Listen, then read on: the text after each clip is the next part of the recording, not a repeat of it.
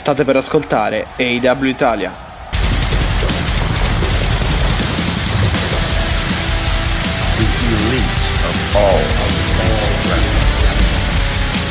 L'elite del wrestling raccontata ogni settimana per voi.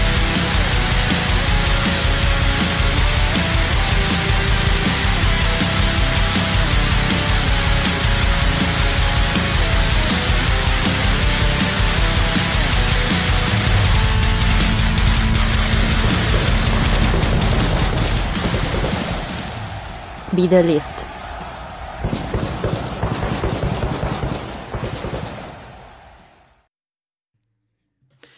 E benvenuti in un nuovo episodio del podcast AW Italia, puntata numero 118 e ci dovremmo preoccupare effettivamente un numero che dovrebbe chiamare probabilmente il eh, Tony Khan per, o, o, comunque Dynamite 118. per quanto riguarda esatto. questa puntata di, di, di Dynamite appunto. Eh, vabbè, diciamo che Tony Khan dovrebbe chiamare questo numero, però vabbè, a parte gli scherzi, benvenuti in un nuovo episodio, appunto, come dicevo, è Mattia che vi parla e come avrete già sentito c'è anche Alessia. Ciao.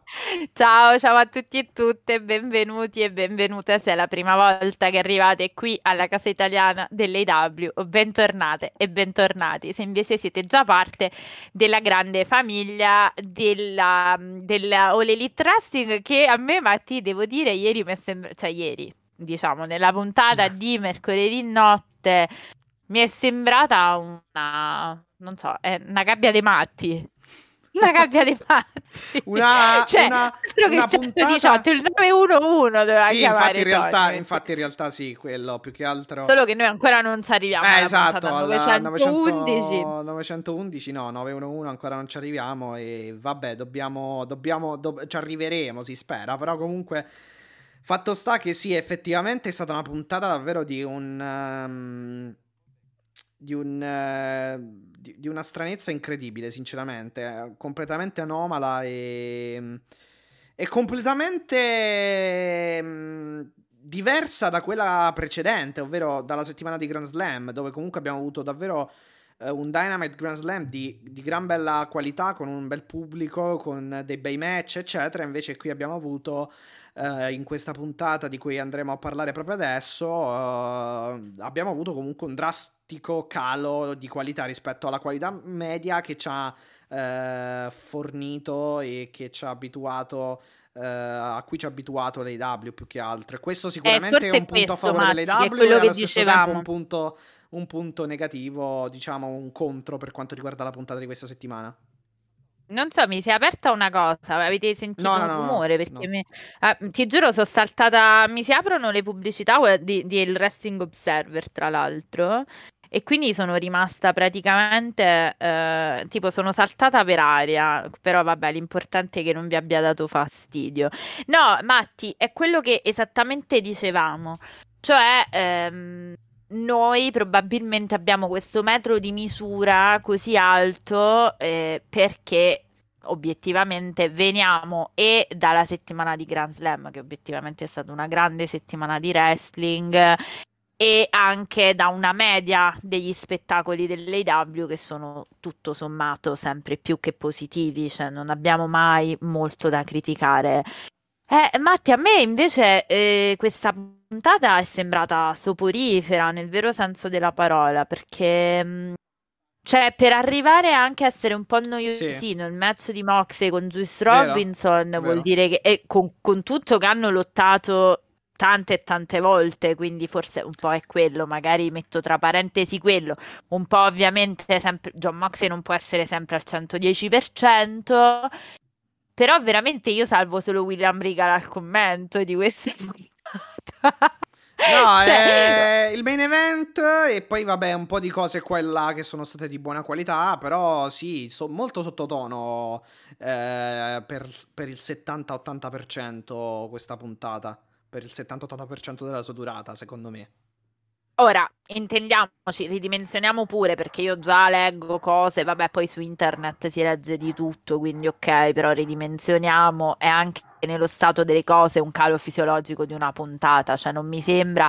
Ecco, non la rimetterei neanche nell'alveo di quella discussione, eh, vedi, se n'è andata l'elite, se ne non c'è punk, succedono queste cose, No, perché no, perché... in realtà mi ricordo in altri momenti, Mattia, soprattutto magari tra i pay per view, che qualche puntata un po' sottotono c'era sempre stata. Diciamo che la puntata di ieri, più che sottotono, Matti, possiamo dire che è stata caratterizzata da un cringe che aleggiava. Un... Io uso la parola cringe perché ha una sfumatura diversa dall'imbarazzante, perché non è una questione di imbarazzo, è proprio una cosa che ti fa restare tipo, "Mm, sì, quindi, cioè, è, è un po' così, è un po' quella la sfumatura, che è un po' lo stato d'animo che mi ha accompagnato in tutta questa puntata, non so il tuo. Però, ecco, sì, Beh, è qualcosa... stata sì una puntata molto molto piatta e anche comunque con cose davvero inspiegabili eh, e dunque poi si è chiaramente avuto un riflesso eh, sul giudizio totale della puntata che è palese, ovvero che è quello comunque un, giu- un giudizio che ci porta a dire chiaramente eh, che questa puntata è stata piuttosto noiosa per, per, per per, quasi tutta la sua durata, ecco. Ma e io, guarda, ti dico, ehm, al di là di qualche flessione nel lottato, che ripeto, ehm, Allora, la flessione, nello- la flessione nel lottato, nel lottato, ma non solo per quanto riguarda Juice Robinson contro, contro, contro Moxley, No, un po' generale, generale, diciamo un po' generale. eccetto, eccetto il main event, la qualità eh, del lottato eh, di, di, di questa puntata, ripeto, ecc- eh, ad ecce- eccezione fatta per eccezione fatta per il main event, la qualità generale di questo lottato per quanto riguarda gli altri match è stata veramente eh, bassa, a parte alcune cos- cosette nei finali dei match, ma è stata talmente bassa che si vede assolutamente eh, la, mm, eh, la differenza rispetto comunque alle settimane scorse o, o- o alla qualità media a cui ci ha cui, eh, abituato appunto l'EW come dicevamo prima, ma questo può succedere, attenzione. No, infatti dico, al di là di quello, io no- non amo mai prendere una puntata sola come cartina al tornasole delle situazioni, tu lo sai, sono sempre una che valuta un po' sul medio-lungo periodo le cose. Però Mattia, appunto, vista la questione medio-lungo periodo, io penso che ormai purtroppo è, ehm, diciamo, conclamato che dobbiamo riaprire uno dei nostri grandi cavalli di battaglia, che è la divisione femminile. Perché Eh, eh. adesso a me non piace mai fare la Cassandra di quella che dice ve l'avevo detto. Però se voi vi andate a ripescare, se aveste, ove mai aveste la voglia, scusate, stavo, stavo morendo con la mia saliva, Mattia, cioè ci stavo, ci stavo rischiando le, ti giuro, stavo veramente lasciando le penne. Ehm, ove mai aveste la voglia e la pazienza di andare a riprendere la puntata che io eh, e te registrammo in occasione dell'arrivo di Atina, io dissi esattamente le stesse parole che ho detto a proposito dell'arrivo di Saraya, che eh, cioè la divisione femminile non può eh, esclusivamente pensare di andare avanti con eh, gli arrivi spettacolari. Cioè, non è che eh, è come un po' no, l'aspettare il messia, ovviamente non in senso religioso, però nel senso arriva qualcuno che ti risolve i problemi e ti tolga le castagne dal fuoco. Ma questa cosa abbiamo visto che l'AW quantomeno non sa capitalizzarla. Cioè, il, eh, l'arrivo di una personalità di spicco, soprattutto per quanto riguarda la divisione femminile, non è mai accompagnata da un cambio di rotta. Perché l'ho presa così a bomba già all'inizio, Matti? Perché devo dire che purtroppo, nonostante il grande spazio che gli è stato dato, perché a livello di minutaggio eh, lo spazio dedicato al wrestling femminile è stato bello al- ampio rispetto ad altri momenti, purtroppo la qualità non è andata a corrispondere a quella tempistica. Allora, o delle due l'una, secondo me, o ci accontentiamo del minutaggio, per cui finisce una specie di quota rosa, per cui va bene che ti mettono 20 minuti di match e 20 minuti di, di- dico in totale, no? 20 minuti di match e di promo, e quindi siamo contenti e soddisfatti così perché abbiamo sostanzialmente eh, colmato la quota rosa del wrestling che sinceramente non è un approccio né che mi piace e né che condivido, oppure dobbiamo dire che anche questi, di questi 20 minuti ci sei Matti? Perché Sì, non sì, so sì, mai se mi senti. Ah, ok.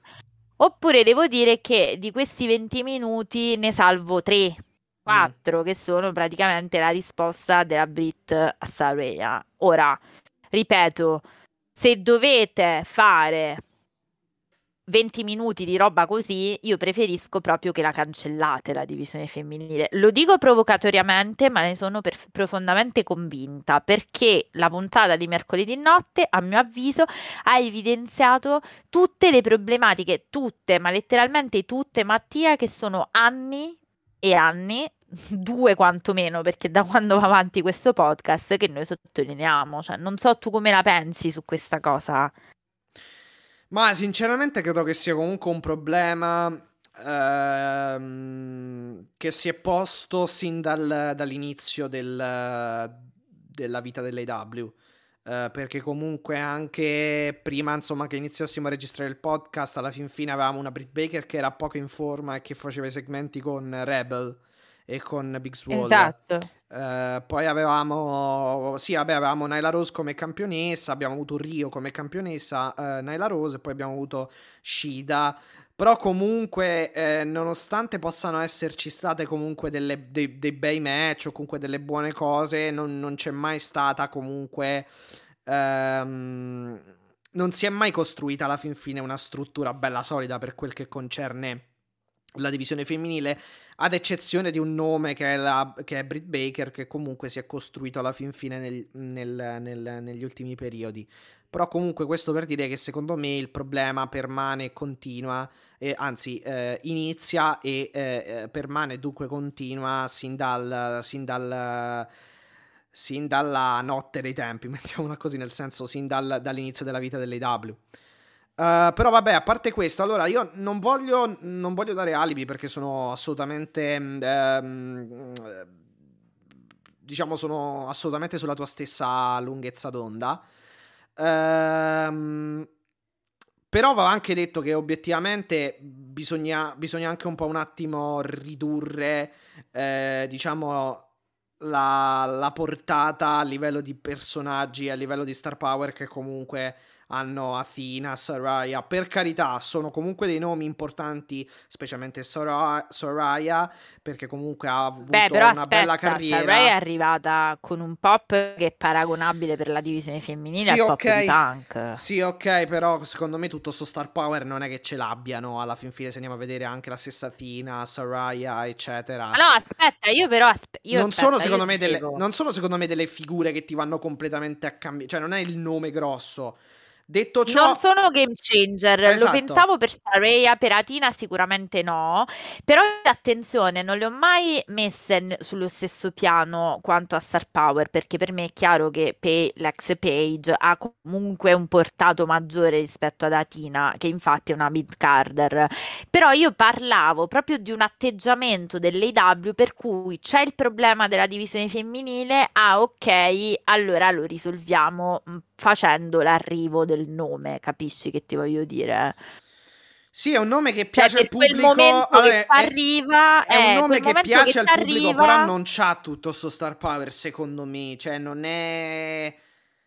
Non è Becky Lynch, ti faccio un nome per dire. Oppure. mm, uh, Beh, aspetta, Ronda Rousey, eccetera. eh, beh, Paige in WWE era Becky Lynch, era quello che, sta, che è Becky Lynch adesso. Se dobbiamo fare un discorso singolo, io invece, al di là dei nomi singoli, facevo un po' riferimento a quell'andazzo, secondo me, generale che ormai è. eh, Sì, sì, no, no, praticamente mi capito. pare, riempiamo, riempiamo, un pattern. riem- riempiamo il più possibile di nomi la divisione in modo tale da Esatto, portarla bravo, su. No, no, sono d'accordo, ma infatti non è quello il problema. Il esempio, problema è che io ti dico. dire- Però io ti dico che secondo me il problema, ehm, cioè, il fatto è che in alcune, in molte wrestler, eh, che hanno buttato dentro, su molti nomi che hanno buttato dentro, non dico che tutti, però la maggior parte non sono poi tutti sti game changer, cioè non sono tutti sti grossi nomi che veramente ti cambiano eh, perché? la divisione. Perché non li hai messi in condizione di essere game changer. Cioè, quello sì, arri- sicuramente, quello sicuramente. Ricordati solo il pop ancora prima di tutto di Ruby, Ruby Riot. Ruby Soho, sì, sì, sì, sì. sì. Eh, Ruby Soho, scusami, sì, sì, sì, ho sbagliato, ce l'ho chiamata. Ok, arriva Ruby Soho, che bello, meraviglioso, tutti a pensare adesso la, la mandano chiaramente, no? Visto il pop, visto come eh? un mese di capitalizzazione su Ruby, su Ruby Soho, che fine abbiamo fatto? Non si sa. Ah, Ruby Soho, Ruby Soho è stata trattata davvero in maniera imbarazzante, eh, diciamocelo. Cioè, ecco, adesso vabbè si è infortunata, ecco. però. Ecco, Grande pop di, uh, delle giapponesi, per esempio, uh, che fine ha fatto, per esempio, cosa? Uh, non, la, non Shida, quella che fece il match con la Dib, quello bellissimo. Rio, Rio, Rio. Rio, bra.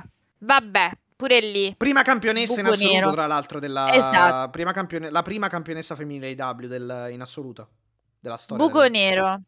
Paige Van Zandt, addirittura American Top Team, ma eh, parlo solo delle donne, non voglio parlare sì, no, delle storyline in generale, sì, no? Sì, Paige Van Zandt, uh, American Top Team, uh, presentazioni in pompa magna, Jorge Masvidal a fare, uh, cioè da, diciamo, da, da chaperon. L'hai rivista? No, benissimo. Tai Conci vogliamo parlare di come hanno trattato il personaggio di Tai Conci, anche su sua volontà sicuramente, perché nessuno poi fa cose contro la propria volontà.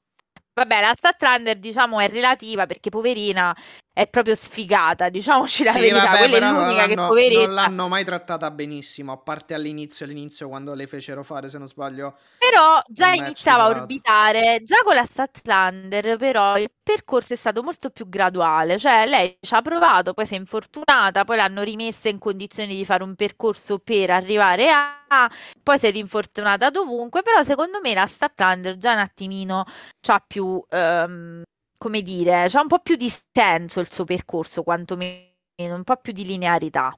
Rico- ricominciano i problemi perché sembra che senza la DMD questa divisione crolli. Uh, Atina, arriva Atina, benissimo, fantastico, meraviglioso.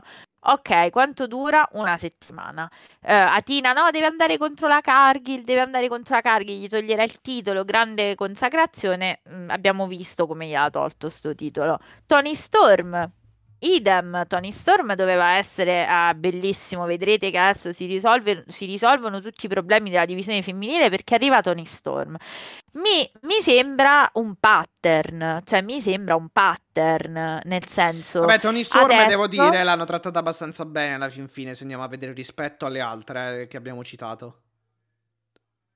No, ma aspetta, al di là della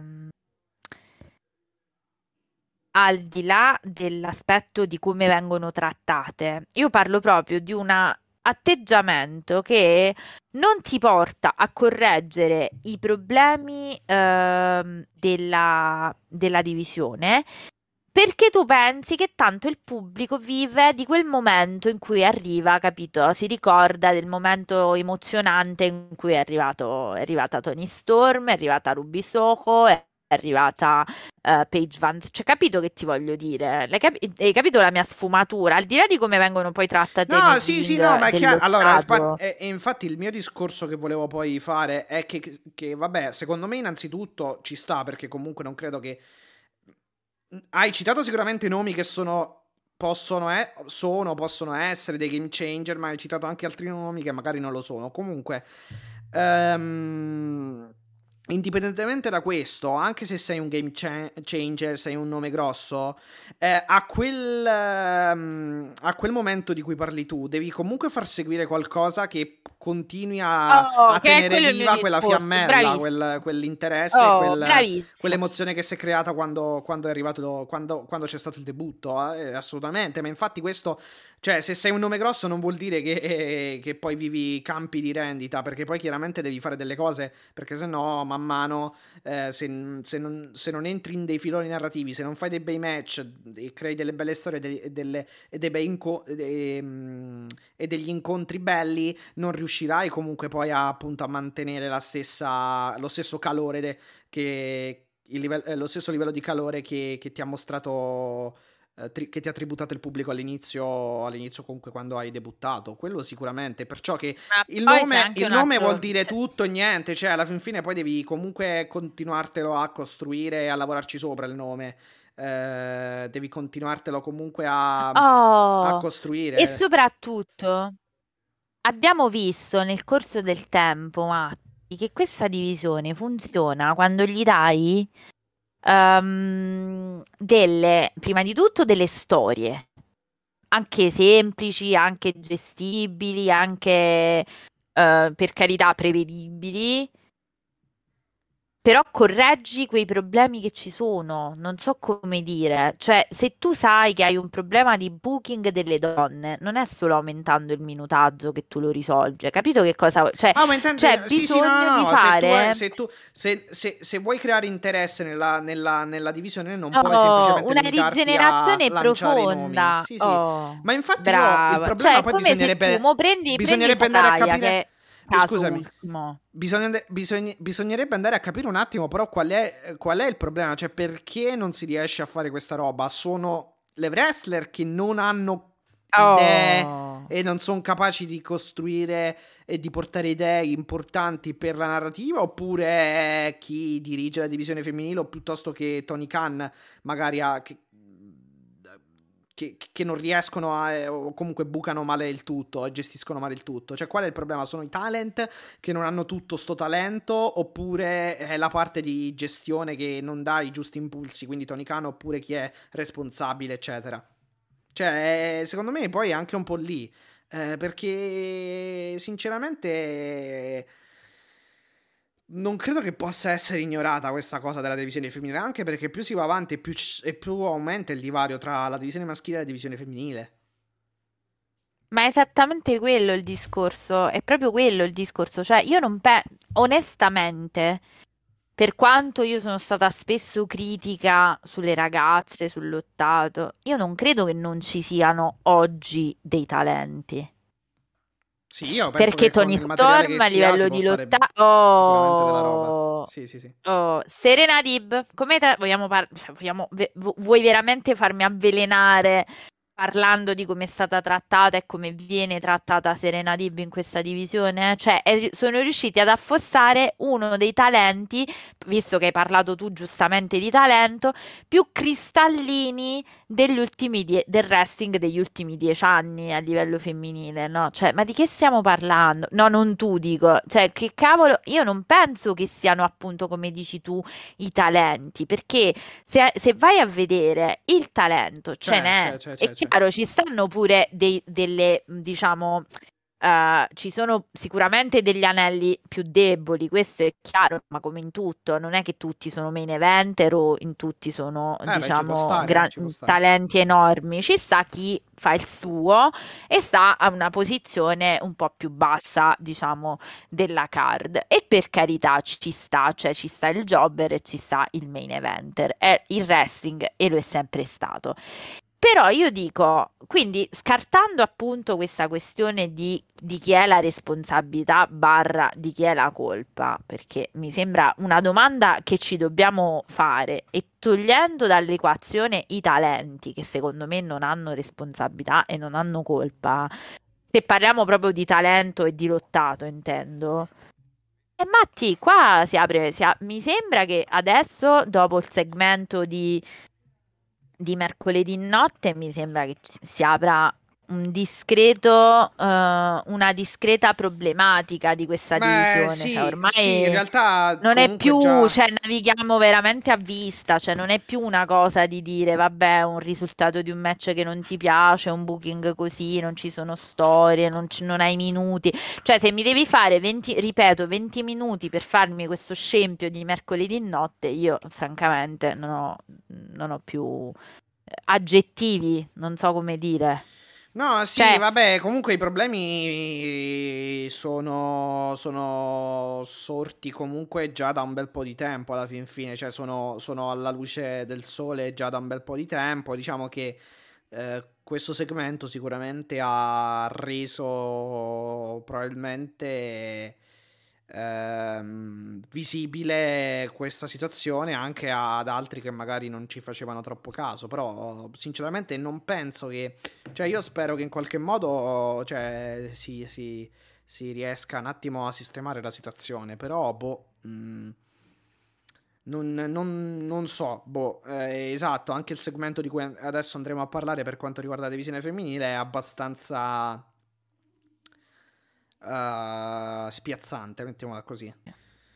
Il, il, segmento di mercoledì, diciamo che è spiazzante, non lascia comunque, diciamo, buone speranze, anche se le cose si possono comunque sempre, sempre cambiare. Questo è sistemare, insomma, non si è mai, non è mai, non è mai troppo tardi, ecco.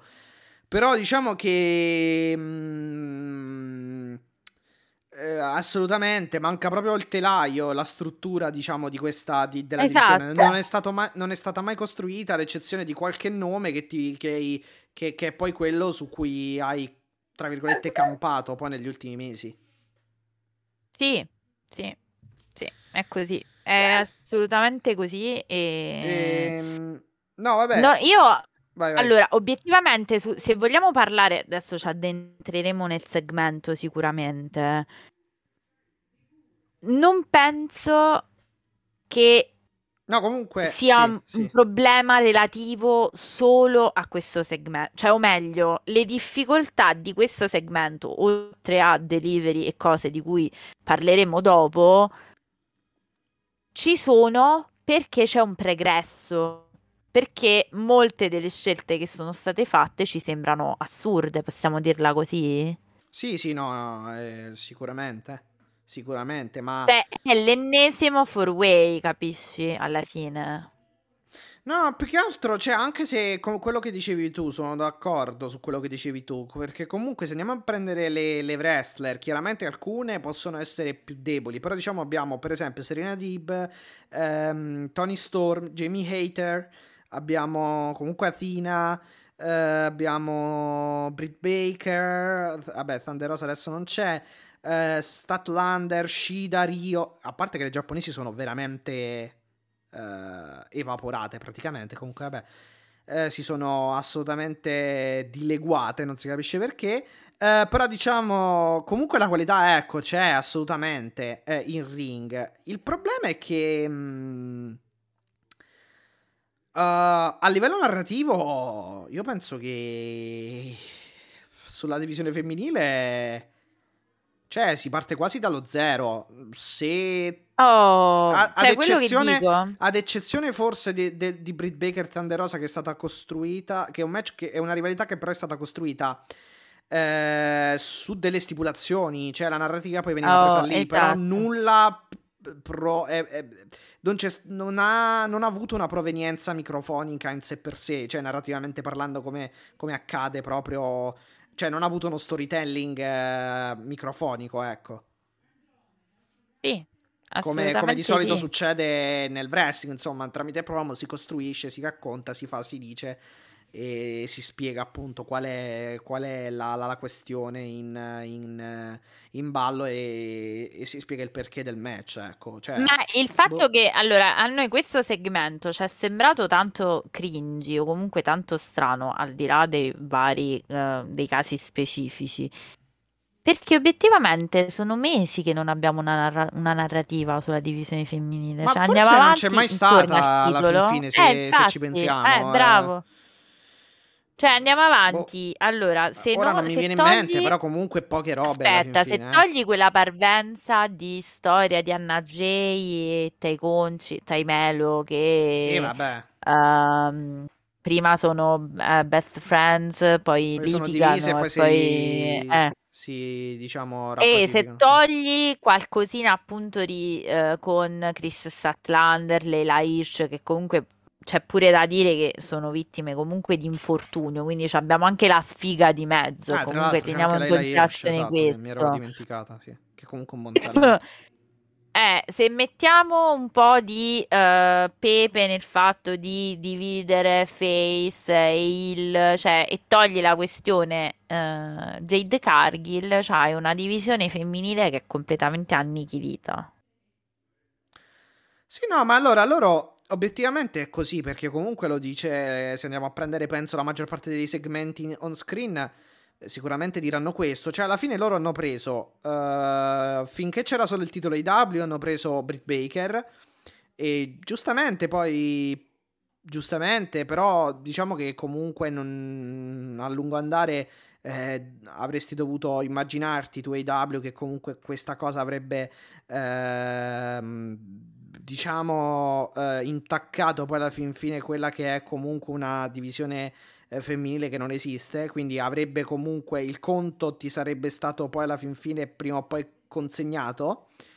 Ehm, però diciamo allora loro hanno preso Britt Baker, l'hanno messa appunto on screen sempre col titolo IW e quindi diciamo hanno fondamentalmente su una sola persona retto tutto, poi finché è durato il regno è andata bene bravo. e oh. quando è finito il regno eh, diciamo che non... Ed è un'altra cosa che abbiamo detto. Non c'è stato seguito. storie.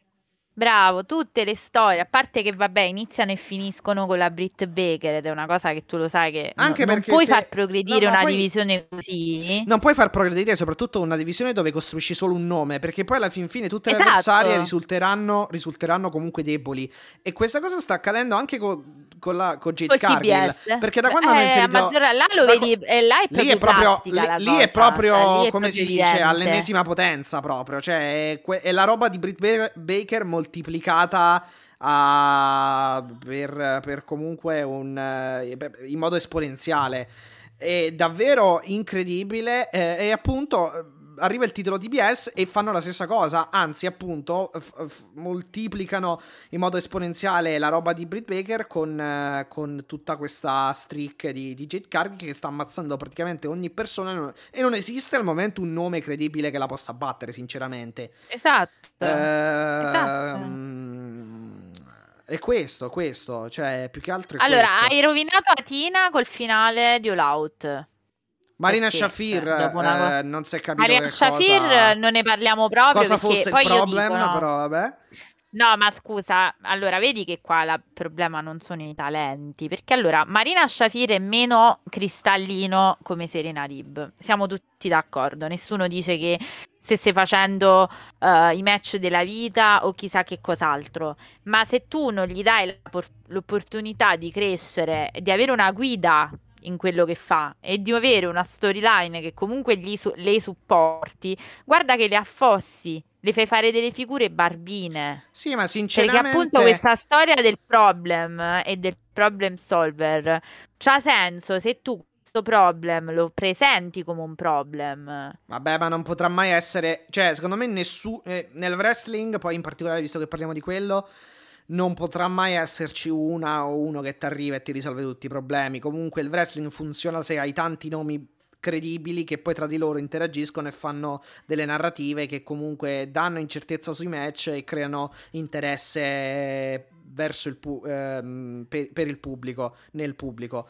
Um, cosa che appunto nella divisione femminile non esiste perché poi alla fine i nomi grossi quali sono? Britt Baker e, mm, e Jade Cargill per il modo in cui comunque te le, te le, mostrano. E per il resto le altre sono tutte Ruby Soko è stata completamente ammazzata perché ormai lo possiamo dire. eh, eh. Eh, Tony Storm per ora non è ammazzata però Statlander anche piuttosto poi vabbè si è infortunata. Penelope Ford, Anna Jay e Tai Conti non hanno, minim- non hanno nessuna credibilità Uh, ah, do- guarda, poi su Taikonci è stato fatto il lavoro al contrario, nel senso che cioè sta- si, era, si, era, avviata anche bene, era anche abbastanza tifata. Sì, esatto. Una Shida, babyface credibile. Shida, Shida, e Rio sono scomparse. Ehm, vabbè, poi ci sono inf- eh, determinati elementi eh, abbastanza messi, come dire, eh, no, scusate, eh, eh determinati, det- determinate lottatrici che comunque sono infortunate, vabbè,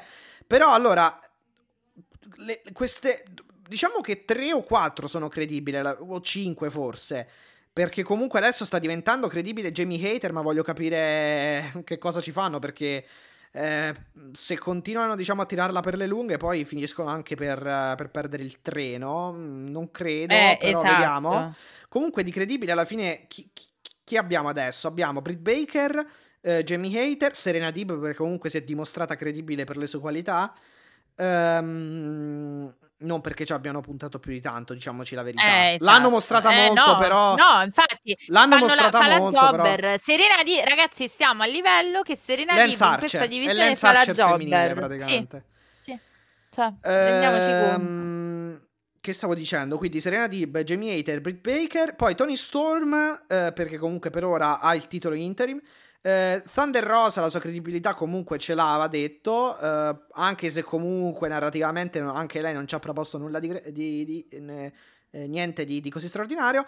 E poi vabbè, se vogliamo metterci la Jade Cargill, eh, mettercela Jade Cargill, mettiamocela perché comunque alla fin fine può essere un nome credibile in quanto lo, la stanno trattando fond- fondamentalmente come una macchina eh, da guerra. Diciamo 5-6 nomi, però diciamo che non lo so. Eh, proprio diciamo che proprio pro, diciamo che comunque molti di questi sei nomi devono essere comunque ancora costruiti perché Tony Storm sì però non, ha, non è ancora una totale star. Diciamo che star al 100% alla fine ri, eh, di, di, star eh, di, di, star pura una star pura è solamente forse Britt Baker diciamo da quel punto di vista e infatti Anche per tutta la per commercializzazione entrare... che è stata fatta sul suo personaggio a livello di magliette, di action figure e di altre cose, anche per il videogame, comunque lei è stata inclusa nella videoclip, eccetera, mm, nella, nel trailer di presentazione, eccetera. E infatti il discorso è proprio che quella che è spiccata di più in quel segmento è, guarda caso, la, la Britt Baker. Baker. Sì, esatto. E qua torniamo a una critica che io ho fatto in tempi anche non sospetti, cioè quanto regge una divisione su un solo nome? Che sia eh, no, l'abbiamo Baker, detto, eh, eh, è niente, Baker. nel wrestling niente, perché comunque devi avere qualcuna che la, che qualche antagonista, qualcuna che la, la, possa battere, eccetera. Va detto, la Britt Baker, si sta prendendo, Britt Baker si sta prendendo un sacco di schienamenti ed effettivamente però comunque non, non, non sta dando poi tutta sta credibilità alle altre, secondo me, perché poi anche il modo in cui ti poni, eccetera. Britt Baker diciamo che più che altro forse si è tirata, si è tirata su lei, diciamo, a livello di, di, di, commercializzazione. Cioè, non credo che alla fin fine il booking l'abbia aiutata più di tanto. Cioè, lei con le sue forze che si è fatta, diciamo, piacere al pubblico che è arrivata a questi livelli eh, di importa- eh, importanti di seguito, ecco. Però aspetta, Matti l'hanno aiutata col booking. E come se l'hanno aiutata? È veramente una costruzione pura della, cioè, delle W. Beh, sì, però, però, in realtà secondo me non così tanto. Cioè, secondo me l'incisione, cioè l'impatto del booking non è così straordinaria, secondo me. Perché obiettivamente... Beh, beh. Beh, se tu pensi che è stata l'unica a fare un lights out con quella violenza in, eh, ok, però, okay, però, okay, però già quello è una decisione sì, di booking importante. Sì, eh. ok, però se ci metti Jade Cargill, magari non aveva la stessa reazione per dirti, oppure qualche altra ma no ma che cioè, lei sia carismatica. no ma certo ma infatti poi la D- DMD, Doctor DMD comunque credo che sia stata un, un, suo cioè farina del suo sacco alla fin fine. Però tu ti ricordi quando, come stava messa la DMD quando fece la fam- famoso match nello studio eh ma stava messa cioè... eh, sì era, messo in quel, era messa in quel modo anche perché comunque era infortunata e non era al 100% fisicamente.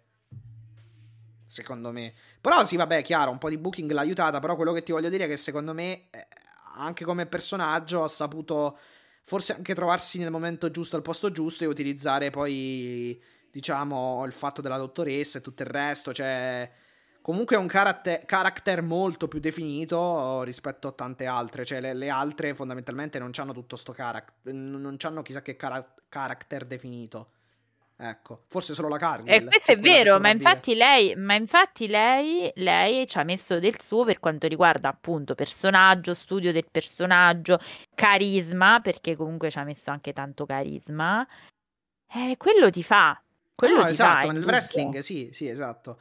Però è chiaro che comunque mm, diciamo che a questo punto se non perché poi, vabbè, ci può anche stare che non tutti possano. Cioè, ci sta che tutti non rie- eh, Che comunque. Eh, come dire, ci sta che altri wrestler comunque non riescano a, ad avere lo stesso risultato perché magari non riescono a inquadrarsi in un personaggio particolare. Però a quel punto devi non trovare... ti sento più? Non ti ho sentito più, scusa, Matti, no, dico, ripeti può, la ci, di, Dicevo, ci può stare che, eh, che, che, altre wrestler non riescano a fare la stessa cosa, perché comunque magari non riescono a trovare un personaggio preciso quale, con il quale inquadrarsi o comunque nel quale inquadrarsi, però a quel punto lì devi aiutarla in un altro modo, eh, cost- devi, devi, costruirla in un, altro modo, eh, in un altro modo e quindi aiutarla in un altro modo. Quindi, assolutamente, eh, che è un po' Storm uno dei problemi. le altre hanno tanta potenzialità. E Tony Storm, Jamie Hater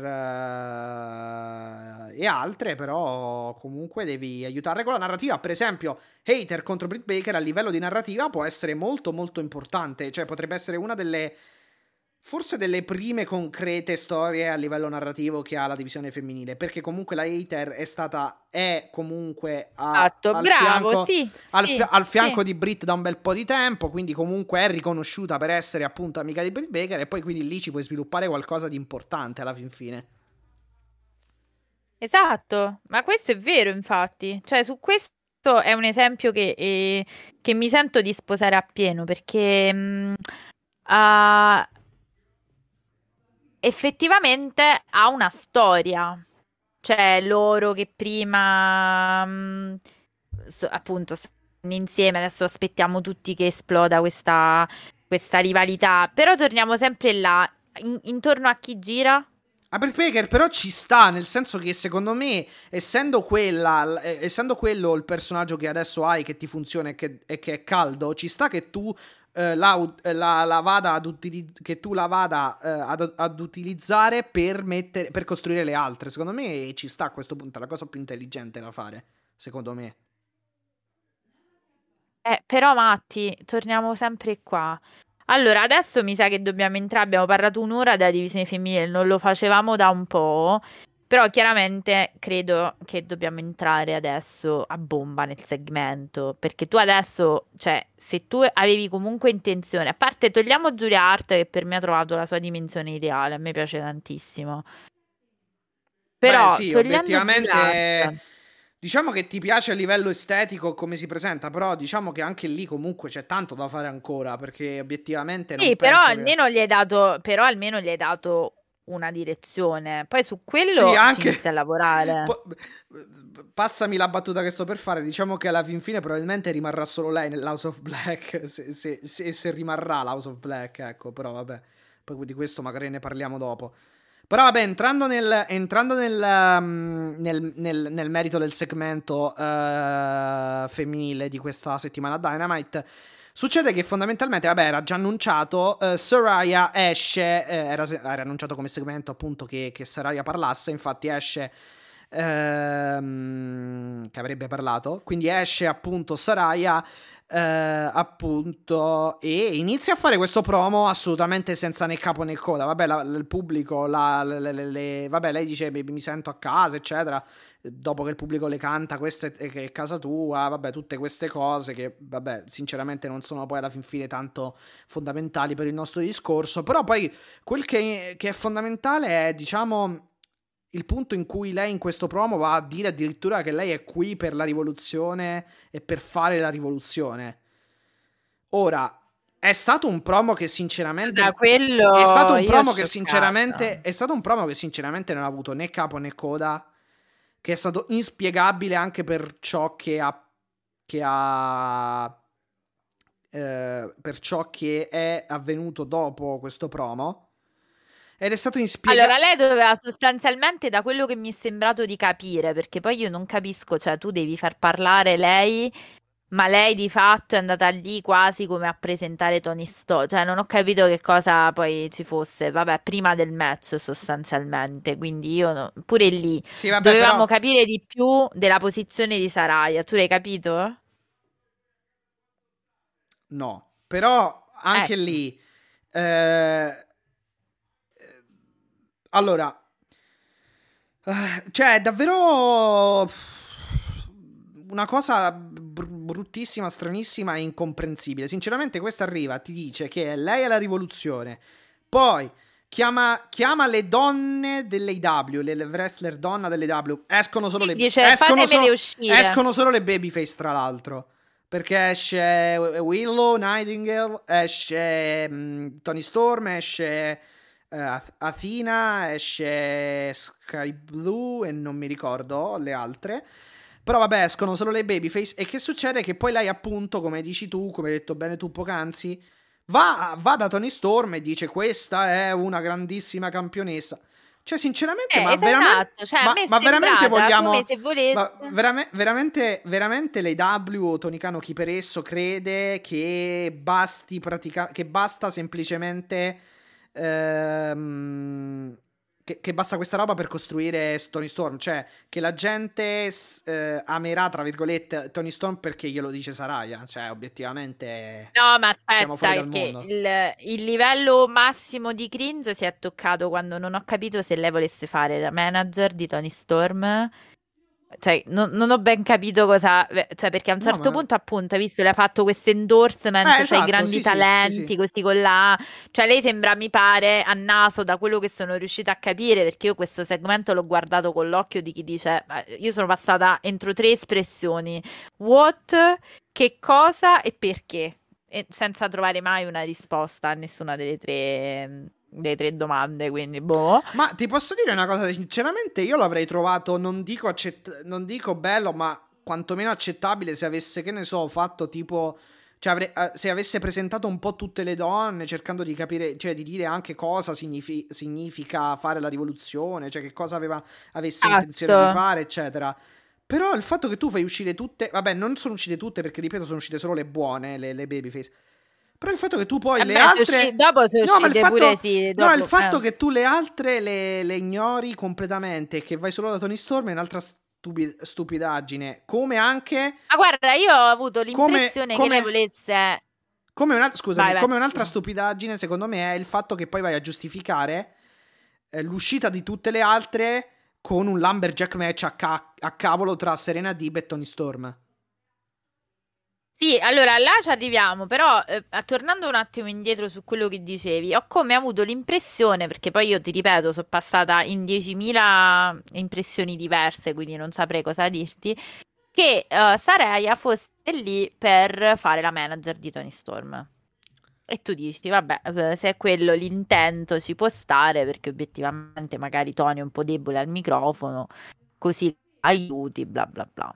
Ti trovi? Sì, Il problema è che dopo se, que- se- se- l'aiuti. Sì, esatto, se questa è una promo, cioè se, se, se Saraya di mercoledì è un aiuto ai promo di, di qualcuna, buonanotte. Sì, ma allora. anche perché poi diventa una specie di monologo. Cioè, Sì, tra l'altro è lunghissimo, tra l'altro è lunghissimo come segmento. Sì, sono durate, non mi ricordo, adesso sarà stata 20-25 minuti in tutto tra, col match compreso, Sì, dico, sì. eh.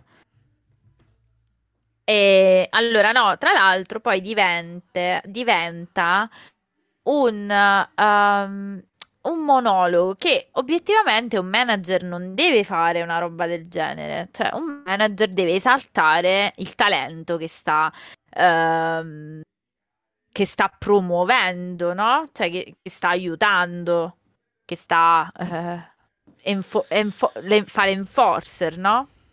Enforzando era troppo brutto, non lo potevo, non lo potevo inventare. Sì, sì, sì. Quindi diventa, diventa un eh, assoluto monologo di Saraya su quanto lei è brava e quanto lei è bella e quanto farà la rivoluzione, che poi mi verrebbe da dire, amica cara, cioè anche un po' meno, perché sono due, due giorni che stai qua, nessuno ti ha mai visto, non hai mai parlato, non si sa manco se lotti e se puoi lottare.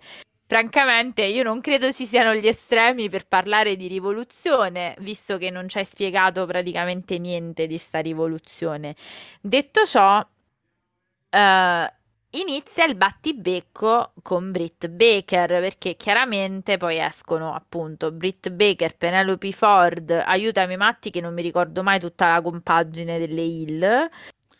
Ehm, Ehm, Eh, vabbè, Jamie Jamie Hater, e manca la Baker, sì. quarta. Sì, Rebel, Eh, credo. E Pe- Penelope, Eh, Penelope Pen- Ford Penelope c'era, Ford. c'era Che poi, tra l'altro, Ford. che poi pure questa cosa, Penelope Ford da quando è con, eh, con Britt Baker? Cioè, nel senso... No, appunto, perché Prima si era sta- al all'inizio, discorso- all'inizio era con Britt Baker tanti proprio ma credo un paio d'anni fa, poi mi ricordo che si staccò alla fin fine, cioè non le No, fecero ma più vedere perché ti spiego, il discorso è face con le face perché sono buone, quindi sono le fatine, le cattive con le cattive. Cioè, questo è il ragionamento, siamo a questo livello di banalità. Cioè, Sì, Penelope sì, sì. Ford adesso è Hill, quindi la dobbiamo mettere con Britt Baker. Poi ce ne freghiamo che invece Penelope Ford e eh, allora loro co- come l'hanno fatto? Hanno fatto Tai Conti, Penelope Ford. ehm, quando hanno fatto il vabbè, loro hanno fatto il submission match. No, fecero. Taiko- Tu dici il match quello con il sangue? Brava, Eh, bravo, eh, sì. Tai Conti e. eh, no, aspetta, no, scusa. Sì, Tai, sì, Tai Conti e Anna Jay da Babyface contro Penelope The e, Bunny e The Bunny e da Penelope. sì. Ok, però appunto erano queste le configurazioni, Esatto. cioè non è che c'era in mezzo DMD. Adesso, rimescolando le carte, Sì, semplicemente per un fatto di dividere e Face è stata fatta. Cioè, non credo, Esatto. boh, non lo so. di conseguenza Saraya, che pure non mi sembra, vabbè, fa la babyface mi viene da pensare, perché se si è schierata così Eh sì, tanto sì, sì. eh, con, con appunto Tony Storm farà, farà la babyface. Detto questo, dici vabbè, ok, c'è questo battibecco tra Britt Baker e Saraya, ti aspetti che quantomeno sia un match annunciato, comunque ti fanno un minimo capire che queste due arrivano almeno a toccarsi. Manco per niente perché c'è questo grandissimo mistero sulla sulle condizioni di salute eh, di Saraya. Sì, ecco, se- se- ecco perché il feud, comunque la faida, sembrerebbe essere comunque tra Soraya e Britt Baker, o Hai quantomeno capito? sono quelle vibes, mercoledì, cioè sono quelle eh, le, le- le- le esatto. vibes, nel senso perché per esempio ehm, mercoledì l'altro quando ha debuttato, cioè la Britt Baker pare che avesse visto tipo un fantasma e se n'è andata. Eh, questo anche, anche, anche nella puntata di, di questa settimana, appunto, del segmento di cui stiamo parlando, cioè alla fine si interfacciano loro microfonicamente. Quindi non lo so. ehm, la mia impressione, ti dico che secondo me non è quella che lei farà o vuole fare la manager di Tony Storm. Cioè, se tu dici che vuoi fare la rivoluzione è perché evidentemente vuoi agire su tutta la divisione, cioè non solo su Tony Storm.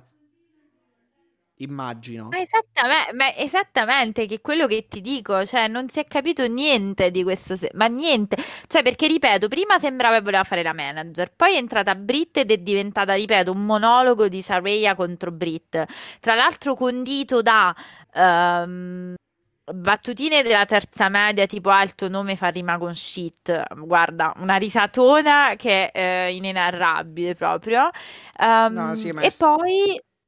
Stata Una delivery pazzescamente orribile, cioè Saraya stare lontano dal ring, essere pagata per non fare il nulla.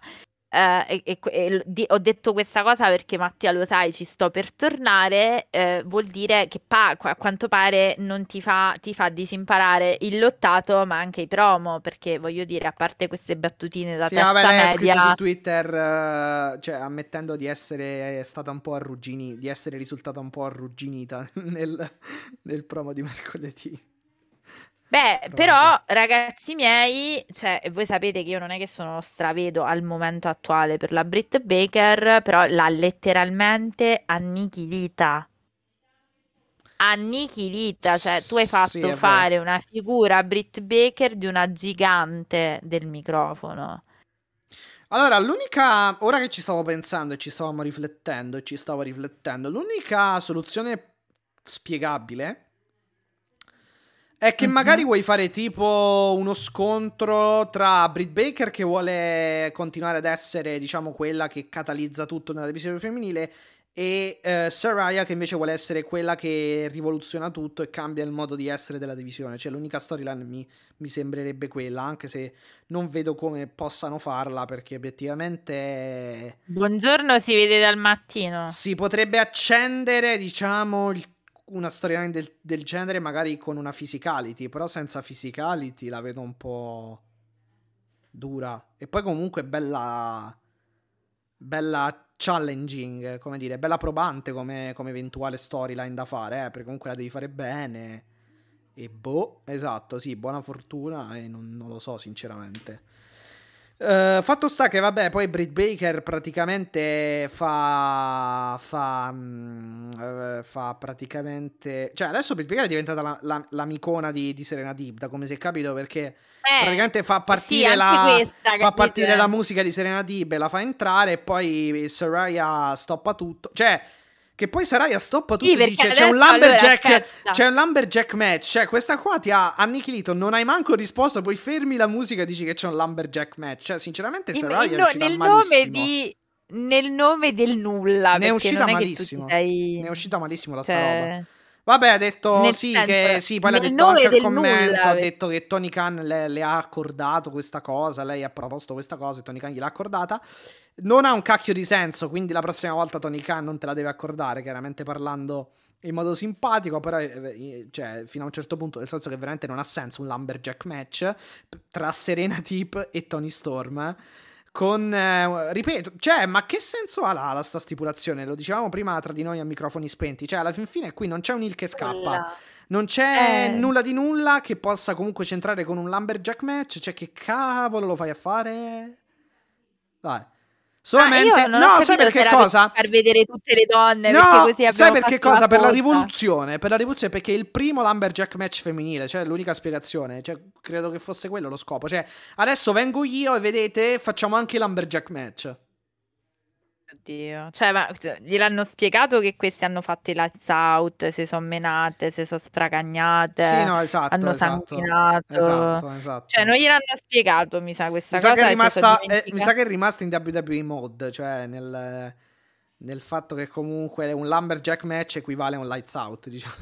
No, ma poi ragazzi, io questa roba che la Brit deve presentare Serena Dib come se fosse la condottiera delle Hill e quello il suo esercito, cioè a me fa uscire veramente fuori di testa. Uh, cioè io esco, sì, anche, se pri- anche, se un tag team uh, fa- però fatto seriamente, Britt Baker, uh, Serena Dib non sarebbe male, anche se diciamo un'altra cosa importante che dobbiamo dire e che abbiamo già detto altre volte, cioè sta, sta divisione femminile necessita anche dei, dei, eh, di babyface forti, cioè convincenti. Tra l'altro, quindi va bene Tony Storm, va bene Sareia, che va bene che vuoi fare la babyface, ma se non puoi lottare siamo punti a capo lo stesso perché non sei ancora... Il match, io, io, il, poi... il, il Lumberjack... No, No, vabbè. No, ma io sono scioccata. Cioè, ma tu ma in che nome vieni? Cioè, tu vieni dopo due giorni a fare quella che decide i Lumberjack. Ma chi ca... Ma... No, come poi fosse la, come se fosse la stipulazione più più rivoluzionaria e pioneristica del, del pianeta, non lo so. Eh, boh. Eh, cioè, capito, cioè, manco avessi annunciato, non so, un deathmatch. Sì. Uh, no, ma sai che poi quelli... fa anche ridere, perché poi lo, eh, nella divisione femminile abbiamo già avuto uno steel cage match e due lights out eh, match, eh, più altri capito. street fight, cioè alla fine non è che chissà che cosa, eh, cioè non è che tu abbia annunciato il blood and guts proprio, Ma proprio cioè. con quelle due, ma infatti, ma poi proprio con quelle due, cioè non è che nessuna delle due non è onorevole, cioè Serena Dib non è una hill, appunto come dici tu, che scappa oppure non si fa prendere, cioè beh, veramente boh. Raga, comunque per dire che questa è stata una cosa cringe, sì, cringe, no, totalmente cringe. Il match è stato molto soporifero, secondo me, anche per via del segmento precedente. Eh beh, il match Ad eccezione della parte finale dove Tony Storm mette a segno dei bei pile driver, uno classico in salto che è quello che è la sua finisce e l'altro dalla seconda corda, quindi a valanga, insomma, super pile driver che hanno un pochino sicuramente lasciato qualcosa di dolce, diciamo, in bocca, però il match non è stato nulla di che alla fin fine. E l'assicurazione era assurda, quello che è venuto prima è stato assurdo perché non si è capito Seraya che farà. Eh, eh. E non lo so, cioè questo è candidato assolutamente a peggior segmento dell'anno, sicuramente. Sì, sì. Sì, sì. No, io... Mm, Però, non lo eh, so. Spero che cioè... Tony Khan... Cioè, allora, tipo, posso fare una battuta? Cioè, a me sembra che sto show sia stato non dico in toto, ma per l'80% della sua durata bucato da Luigi I, probabilmente. cioè, non lo so, secondo me Tony Khan non c'era no, a Philadelphia. Proprio. Povero il nostro Luigi I, povero, povero. No, allora Matti, io direi così, per concludere, vabbè, vince eh, chiaramente Tony, Tony Storm, Storm sì. perché figuriamoci ormai Serena Dib Jobba la qualunque.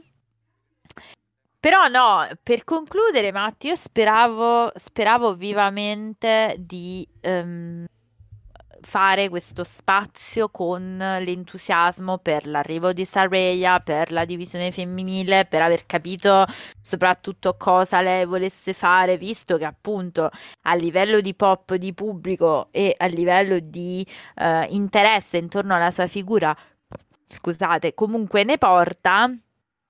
Io spero che... Però così non è stato, purtroppo. Io spero, io spero che sinceramente sia, non lo so, eh, un qualcosa che comunque dobbiamo attendere, c'è cioè un cambiamento, cioè spero che sia un cambiamento, che ci sarà un cambiamento vero e che quindi è solo questione di, di, di attesa perché se non fosse così, obiettivamente le- abbiamo letto tutti che a Sarai è, fa- è, stato fatto un contratto per tre anni, che comunque è un bel con- cioè un contratto piuttosto, con- consi- eh, pi- piuttosto consistente.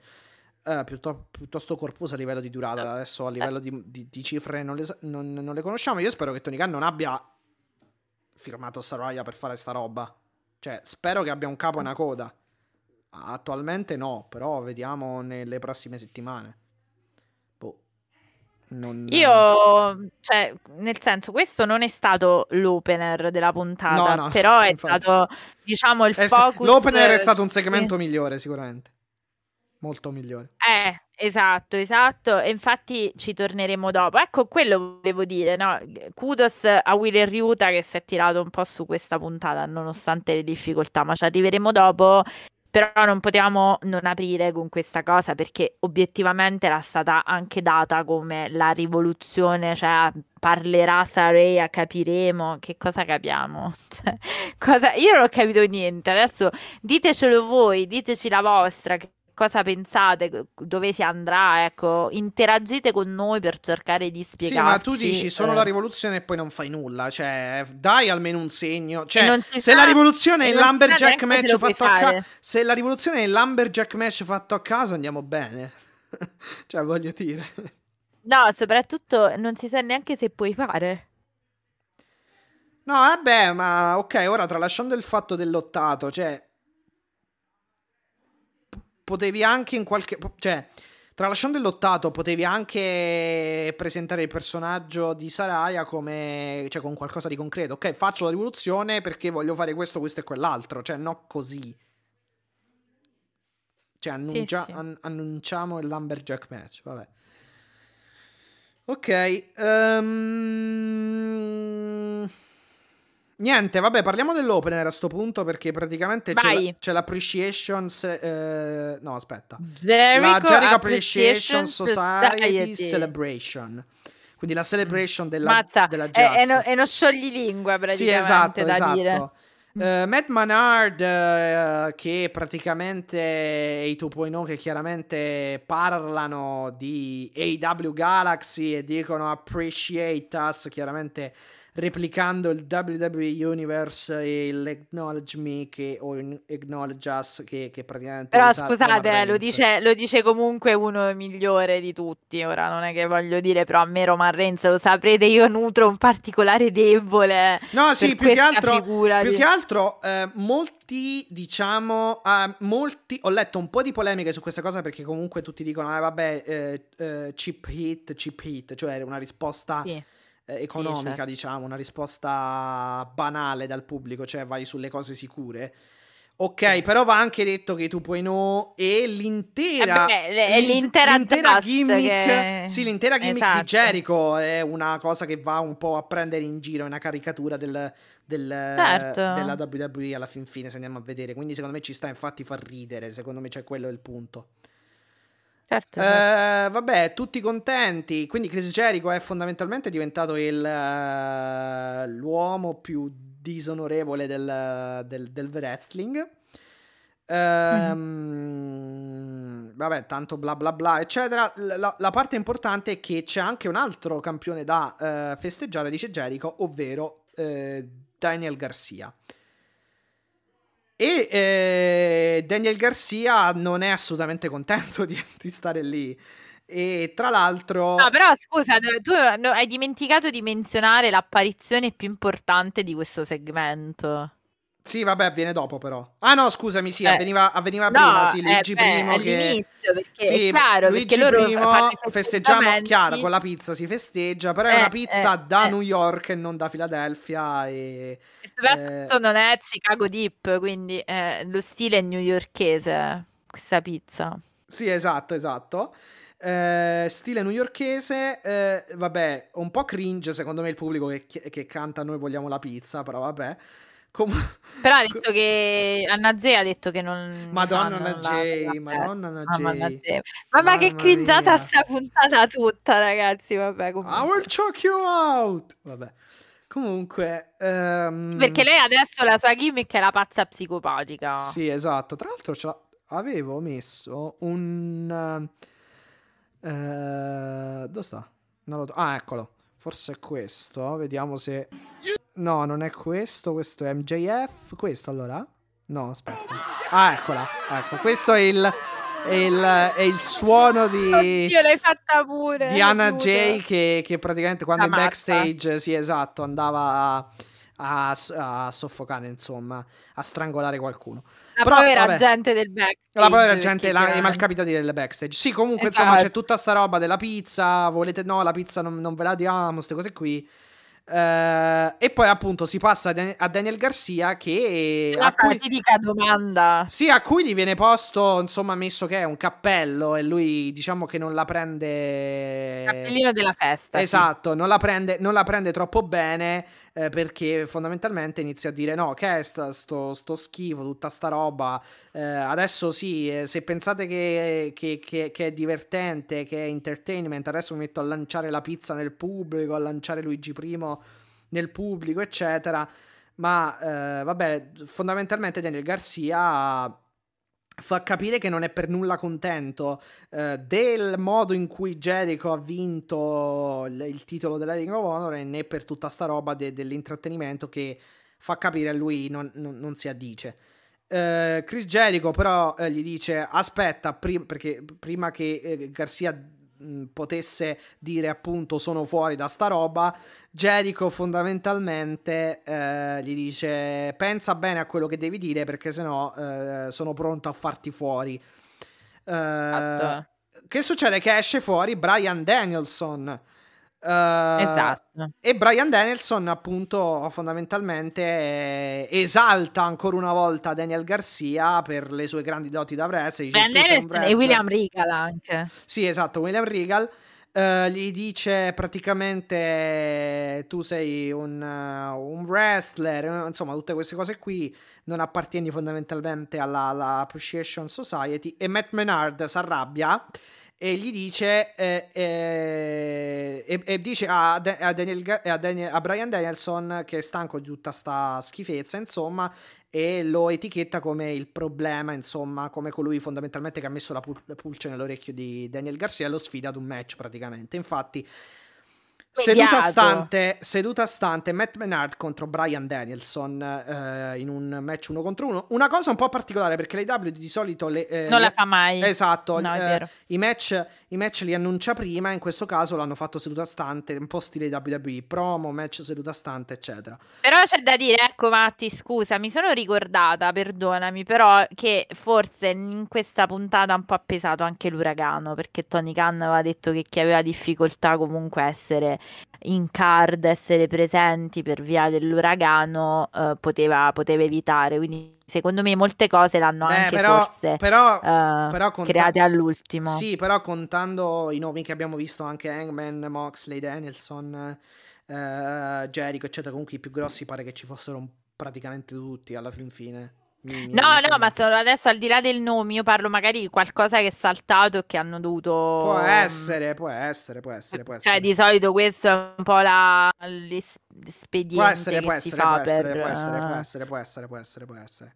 Comunque, fatto sta no, che poi, poi scusami, c'è... Eh, ti vorrei sottolineare solo un'altra cosa che secondo me mi pare importante. Perché Garcia dice una cosa, sostanzialmente, Sì, un po' sì. il concetto della gimmick. Dice, ma io che cos'è pro wrestling? Se io, eh, scusami, che cos'è sport entertainment? Se io adesso prendo Eh questa no, pizza esatto, e esatto, l'inizio a lanciare lanciare. nel pubblico, Eh, eccetera. quindi è un po', si vede sempre un po' di più come lui sia un po' infastidito da queste cavolate, tra Eh sì, virgolette, perché esatto, poi sì, infatti base si la gimmick intera è la presa in giro di queste cose alla fine, anche da, da parte de- appunto della Jazz, quindi Sì, è sì, sempre più insofferente e sarà lui sicuramente la spina nel fianco. Vai, scusa, no, Sì, alla fin fine questo. finiamo ancora una volta, tra virgolette, in nulla di fatto, nel senso che non viene sancita la, la vera e propria, il vero e proprio passaggio di Daniel Garcia alla BCC. Diciamo che lo, lo diciamo che lo, la mette lì come idea Brian Danielson, però, però diciamo che, mm, che ancora non ce l'abbiamo, anche se in realtà alla fin fine ce l'abbiamo, nel senso che in maniera sottointesa, eh, in, man- in maniera sottointesa la possiamo, possiamo prenderla per, per eh, possiamo prendere il passaggio per avvenuto alla fin fine. Perché poi, Sì. tra l'altro, Daniel Garcia e Brian Danielson sfidan- eh, sfidano Jericho e Sammy Guevara ad un match eh, in tag, chiaramente. Quindi vedremo appunto. Allora, però aspetta, la spiegazione è che lui dice eh, sarebbe sport entertainment se io eh, Garcia, facessi sì, team sì, con, con- Brian, Brian Danielson. Danielson, E infatti poi li sfidano, Quindi tra l'altro è stato può annunciato essere anche che te lo spiegano così. Può No, no, no, esatto, quello che sto così. dicendo, diciamo che è, è un po' sottointesa la cosa, diciamo. Eh, c'è, c'è appunto questo tag team che è stato annunciato, tag team match, quindi alla fin fine Daniel Garcia è ufficialmente contro Jericho e Jericho, insomma. Certo, sì, sì. Il match non è nulla di che, devo dire la verità, tra Matt Manard e Brian Danielson, abbastanza spento anche questo match che si conclude con la Bell Lock omoplata crossface di Danielson per eh, sottomettere ogni Matt volta che mi Manard. dici omoplata mi fai pensare a Nick Diaz, quindi per favore chiamiamola Ah, tra l'altro, a Nate chiudiamo. Diaz, no a Nick Diaz. No, no, Nick, Ah. Nick, Nick fece un'omoplata, mi pare era Ah, in... ok, ok, ok. Non era un UFC, mi pare fosse... Ah, no, no, no, pensavo che, fo- che stessi dicendo Nate, quindi ti- pensavo che ti fossi No, sbagliato. no, Ok, Nick, ok, ok, Nick. ok, ok, ok. No, no, no, no, no. L'omoplata è fu tra l'altro famosissima di Nick, ma non mi ricordo dove, forse in Suzuki. Aspetta che vado a vedere. Vai, tu vai, vai. Sì, che poi questa mossa, questo incastrare la, la- la spalla e la- il braccio dell'avversario nel, nel ginocchio, insomma, nella parte Dov'era? dietro del ginocchio, nel- nella gamba, insomma. Eh, che volevo dire? Eh, no, e quindi dunque vince Brian Danielson. Ehm, e niente, quindi andiamo avanti insomma un po' con questa, con questa, con questa faida che comunque è abbastanza, dobbiamo dire, alla fin fine interessante e fatta bene, un po' come insomma quasi sempre accade con Jericho, anzi direi sempre, alla fin fine le cose sono sempre eh, interessanti. Ehm, Dopodiché, eh, chi abbiamo avuto che non, eh, che non ricordo? Scusate che adesso vado a Eh riprendere. No, dopo abbiamo avuto il video package di- del control center di Sciavoni che ci dice che ci sarà John Moxley versus Ah, sì, Jo- sì, Juice sì. Robinson, quindi niente di eh, un po' di recap di questa, di questa faida fino a che poi arriviamo direttamente, chiaramente se vincerà Juice Robinson ci faranno sapere che avrà la prossima settimana appunto l'AW World Title Shot. eh, MJF Ah, e. Wheeler Yuta. Eccoci. Allora, grande altra, altro Altro bel segmento, sì, questo è un bel segmento e be- è bella- bello anche il racconto alla fin fine. Esattamente. Allora, altro grande capitolo delle critiche in internet. Questo poverino di Wheeler Yuta, ragazzi miei, adesso ve lo voglio dire. Non è che è un parlatore, non è un talker. Wheeler Yuta non è un talker. Nonostante tutto, nonostante tutto, merita il mio più assoluto rispetto perché nella vita le cose si fanno e si imparano se ti ci butti. Se invece le lasci stare, non imparerai mai e non vincerai mai eventuali blocchi, eventuali preoccupazioni, eventuali ansie di fare le cose. Eh, si è cimentato con il più grande talker, eh, lo diciamo sempre, in attività e forse anche del futuro, visto che anche inf- è formalmente infortunato barra sospeso. Ehm, quindi direi Sì, che sì. è chiaro che questo ragazzo non farà dei promo con un livello qualitativo pari a quello di MJF. Ma questa non è una War of Words, cioè non voleva questi promo, non vogliono essere, diciamo, vediamo a chi è più bravo al microfono e vediamo chi vince. Questo è semplicemente Wheeler Ryuta che viene messo over da MJF che si sta prendendo il cimento di innalzare i talenti e eh, soprattutto Yuta che sta cercando di imparare, di diventare un personaggio comple- completo o comunque una gimmick completa con i promo. Cioè tutto qua, non è che dobbiamo scandalizzarci del perché questo ragazzo è annichilita, è annichilito da MJF perché se, se, è vero che ho usato questo termine per Saraya lo dico perché Saraya sono un po' di anni che mastica wrestling e mastica microfono mm. Saraya ha fatto la manager Willy Ryuta tu quante volte l'hai sentito parlare? due ma anche di meno. Comunque io voglio dire che sinceramente a me io l'ho apprezzato. Secondo me ha saputo esatto. stare assolutamente davanti appunto un super uh, fenomeno del microfono che è MJF eh, ha avuto è, è, uscito molto bene da, dal segmento sia dal primo che dal secondo. Eh, però diciamo secondo me ha fatto una buonissima figura a livello microfonico. In alcuni punti c'è stata una voce un po' più rotta chiaramente un po' una delivery un po' più così però io zoppicante. Io credo che però complessivamente a parte qualche piccola sbavatura sia stato molto bravo Uh, a me si è, re- si è, reso, almeno a mio modo di vedere, molto molto credibile e ha saputo tenere bene il, il, il, il dibattito, tra virgolette, la discussione con MJF, risultando comunque sì. credibile. Sì, sì, assolutamente, ma anche perché perché fondamentalmente è, eh, un, ripeto, un modo per toccare dei temi chiaramente facili, perché non è che sono stati promo di una complessità enorme, però eh, incontrovertibili, cioè Utah non ha detto niente di assolutamente eh, di particolarmente, diciamo, Uh, falso su MJF, no? Quindi è tutto, tutto, molto semplice. Elite con la maglietta dei Mets entra MJF quando sono a Philly. Willy Ryuta anche perché? Perché? Perché Willy Ryuta è di Philadelphia. Quindi è chiaro che questo spot, tra l'altro, è, è stato più facile per lui perché comunque ha avuto un grande pop da parte del pubblico. Sì, vabbè, poi si è giocato sul fatto che veramente della spinta a Sciavoni con MJF che lo ha insultato un'altra volta, sul fatto che comunque chiaramente MJF se l'è presa mm, diciamo ha insultato ecco il, il pubblico di Filadelfia dicendo che quelli di Filadelfia eh, sono vivono in Filadelfia, appunto, in Pennsylvania perché sono troppo poveri per e vivere E non se lo possono permettere esatto. di vivere a New York. Eh, la roba delle World Series, detto... credo, di baseball che comunque non vince mai, se non sbaglio. Sì, sì, sì, la... esatto, esatto. E poi perché Insomma, praticamente... sullo sport locale, sì. Esatto, e poi MJF è entrato con la maglietta dei Mets. Ok. E... Oddio, scusate.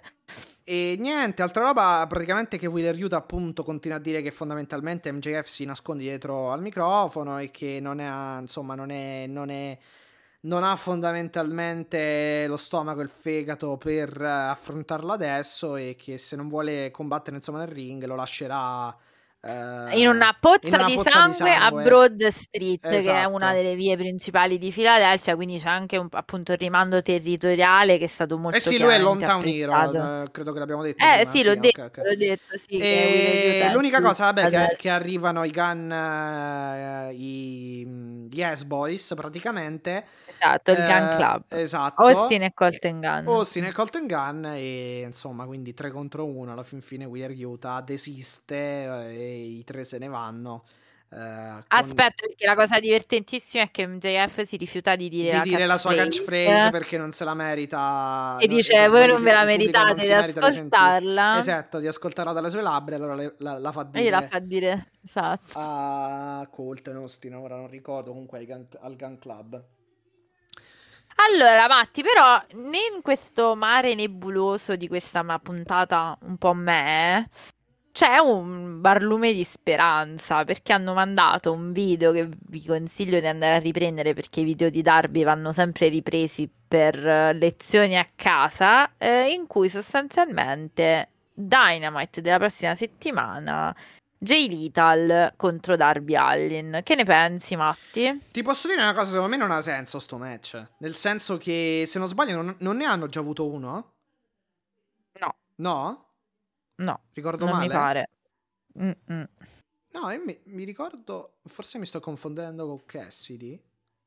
Vabbè, comunque di base non capisco che senso abbia alla fin fine. Oppure pure se è il primo, non capisco su che base. Su base. Su che base lo, lo, lo, lo debbano. Lo debbano. Cioè, sia, su che base sia nato questo match più che altro.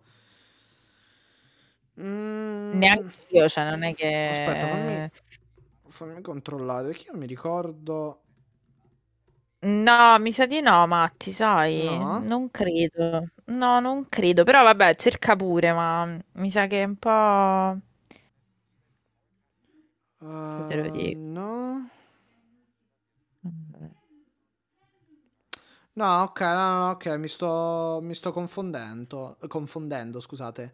Eh, sì, probabilmente era Cassie di Lethal eh, che hanno avuto Eh più, sì, Cassie di Lethal sì, ne hanno avuto di- abbastanza. No, no, non ne hanno avuto, ho cercato proprio, ho fatto la ricerca. Tra l'altro sarà, il, sarà il- la puntata, la prossima sarà la puntata dell'anniversario. Esatto, sì, l'anniversary, sì, sì, sì. Mm, no, vabbè, a posto, ok, non c'è, non c'è stata, ok. Forse ho in più un match uomini, co- più uomini contro più uomini. Cioè, Sì, forse sì, qui. qualcosa del genere sicuramente, sì, sì. No, Non però ricordo, Matti, vabbè. Comunque, pure insomma, secondo me, pure ora, secondo me non ha molto... Esatto, indipendentemente da- da- da- dai precedenti, se ci sono o non ci sono. Comunque, non capisco il, il- quale sia stato, diciamo, il click che abbia fatto. Cioè, qual- quale sia il link tra questi due, ecco. Neanch'io, però ti posso dire che secondo me è una grande faida per Darby. Sì, quella sì, quello sì, però vediamo come la, la impostano. Sicuramente usciranno dei bei match senza alcun, senza alcun, senza alcun dubbio, senza alcun dubbio. Cioè, Eh. questo sicuramente è un bel match, a meno che oh, questi per la prima volta nel ring insieme No, non no, non, legano pe- male, non penso, quindi... non penso, non penso. Comunque contando Cioè. la, la lunga, la lunga permanenza nel, nel circuito indie di, di, di, di Lethal va a, finire, va a finire che qualche volta già si sono incontrati comunque. Ma io, guarda, ho fatto la ricerca avanzata di cage match eh, con eh, appunto d- due worker e dal 2007 al 2022 in tutte le promotion non è Zero? uscito nessun Ah, risultato. ok, allora Sì. buonanotte, buonanotte. E allora, vabbè, sarà un unicum, diciamo, un- una prima volta. Eh anzi. sì, adesso eh, infatti, prima volta totale, vedremo se si trovano nel ring oppure se verrà un disastro, perché è possibile, possiamo Ma non prendere... credo, dai, non credo. Mm, Lethal è un veterano per quanto sia discutibile, diciamo, la... il resto. eh, fuori dal ring e vabbè, Darby Allin è Darby Allin, quindi insomma, penso di no, sinceramente. Allora, poi abbiamo eh, questo match eh, per ehm, l'eventuale, insomma, possibilità di una title shot a favore di eh, Juice Robinson, nel caso in cui chiaramente eh, avesse battuto eh, John Moxley, cosa che non è accaduta perché Moxley ha vinto questo Eliminator match battendo appunto Juice eh, Robinson. Ehm, largamente... mm, largamente... Vedibile, eh? No, largamente insolito come, come qualità del. Largamente insolita come qualità del, del match, almeno per quanto riguarda la prima parte.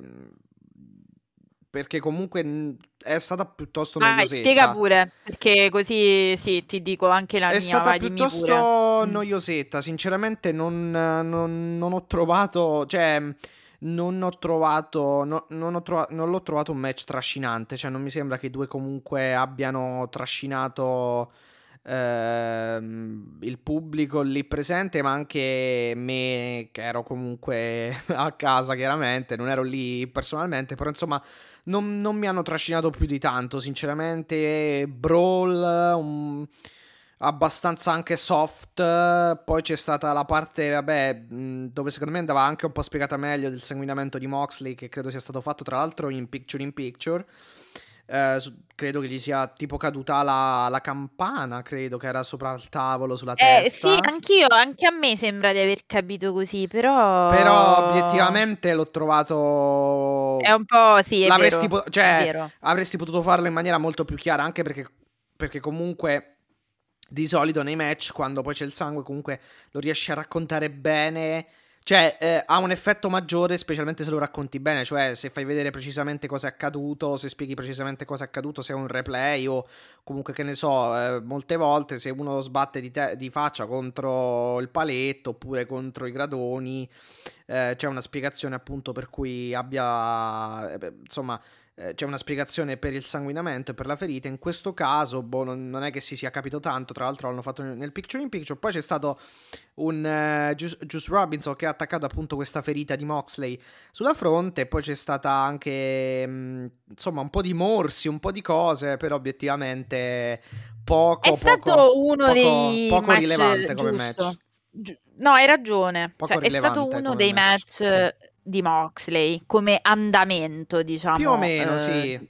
In realtà molto... Cioè, la tipologia, però molto, molto sottotono. Sì, più scarico, più cioè. scarico del... Eh, credo che sia, cre- credo che sia, che, che sia stato il match più scarico dell'ultimo periodo per quanto riguarda Moxley. Sì, sì era altri, quello che volevo dirti. Gli altri sono stati tutti molto intensi e fatti comunque di, di gran bellottato. Qui la, l'unica cosa che mi è piaciuta è la parte finale quando Juice Robinson se lo carica sulle spalle, lui esce, fa la ginocchiata e poi con la, l'Arbar immediatamente sottomette Juice Robinson che appunto in modo eh, immediato eh, cede. L'unica cosa, beh, diciamo rilevante alla fin fine di questo match è proprio questa parte finale e chiaramente vabbè che ha vinto Moxley, quindi il risultato, però per il resto mi aspettavo qualcosa di più, sicuramente. Eh, tra l'altro, proprio per riallacciarmi a questo tuo discorso, non è. No, loro sono parecchie volte che comunque si, si, trovano a incrociare le strade del ring, diciamo. Quindi mi, mi è sembrato anche molto strano che sembrasse un po' mm, scolastico come match. Cioè, io ho avuto la sensazione che tu fai questo, io faccio questo. Cioè, come dici tu, era proprio scarico.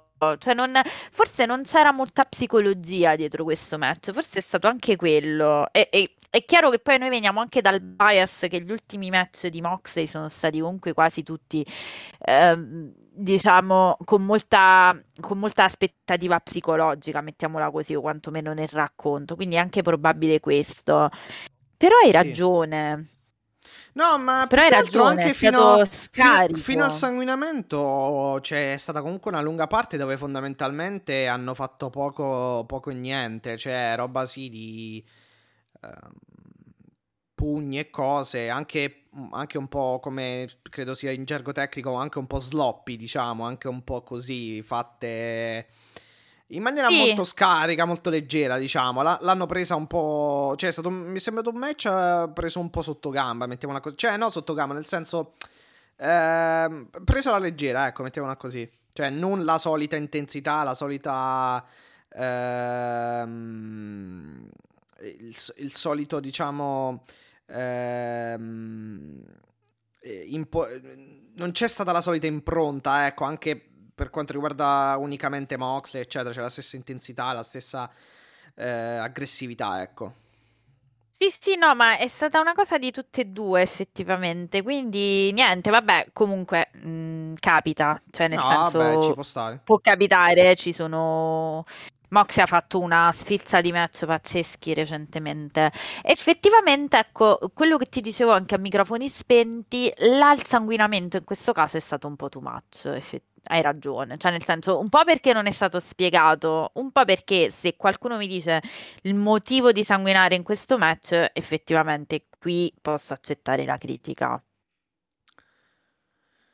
Uh, sì, esatto, ah, ah, sì. Mm, ma pensavo che... Mm, non lo so, è... Boh... Mm, diciamo che vabbè, poi questa possibilità di questo, cioè questo eliminator match nasce anche un po' in seguito a um, fondamentalmente una situazione di sconfitta in diretta, mettiamola così, da parte di Moxley nel famoso match a 4 per il titolo IWGP degli Stati Uniti di New Japan, dove però Juice Robinson schienò eh, Will Osprey, eh, mentre Moxley e Tanahashi erano insomma fuori gioco, quindi Moxley non prese il, il, lo schienamento, però diciamo che nasce un po' per quello alla fin fine, semplicemente che Um, poi vabbè adesso non ce l'ha il titolo degli Stati Uniti WGP Juice Robinson perché poi ha avuto la, l'appendicite insomma ha dovuto eh, fondamentalmente sì. rendere vacante il titolo che poi è stato vinto da Will Osprey e che eh, tiene lo stesso Will Osprey ancora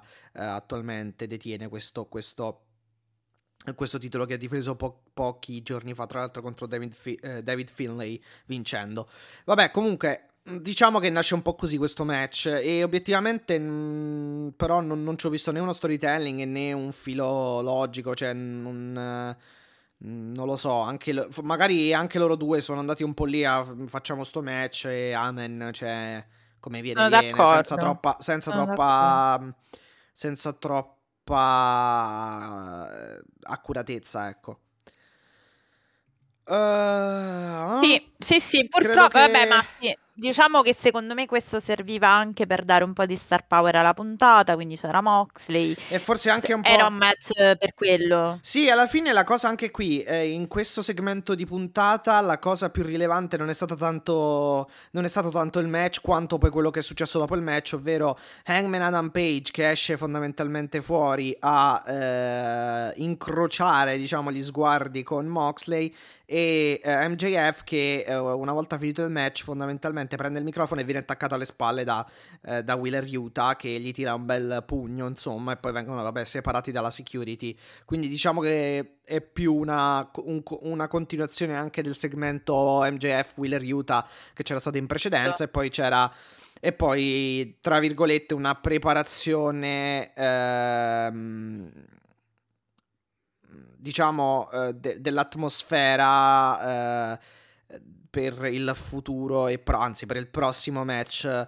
Uh, per, per, per, un match che è comunque vicino, che è prossimo, ovvero quello tra Moxley e Hangman Adam Page, ovvero il 18 ottobre a, in quel di Cincinnati, Ohio, quindi hometown di, di, John Moxley. Tra l'altro, allora, proprio l'hometown. Tra questo... l'altro, fammi dire, scusa, vai, no, vai, vai, ti, dico, ti, aggiungo quest'altra cosa così mi dici sì. anche la tua. Uh, eh, MJF sì. sta tirando tanto.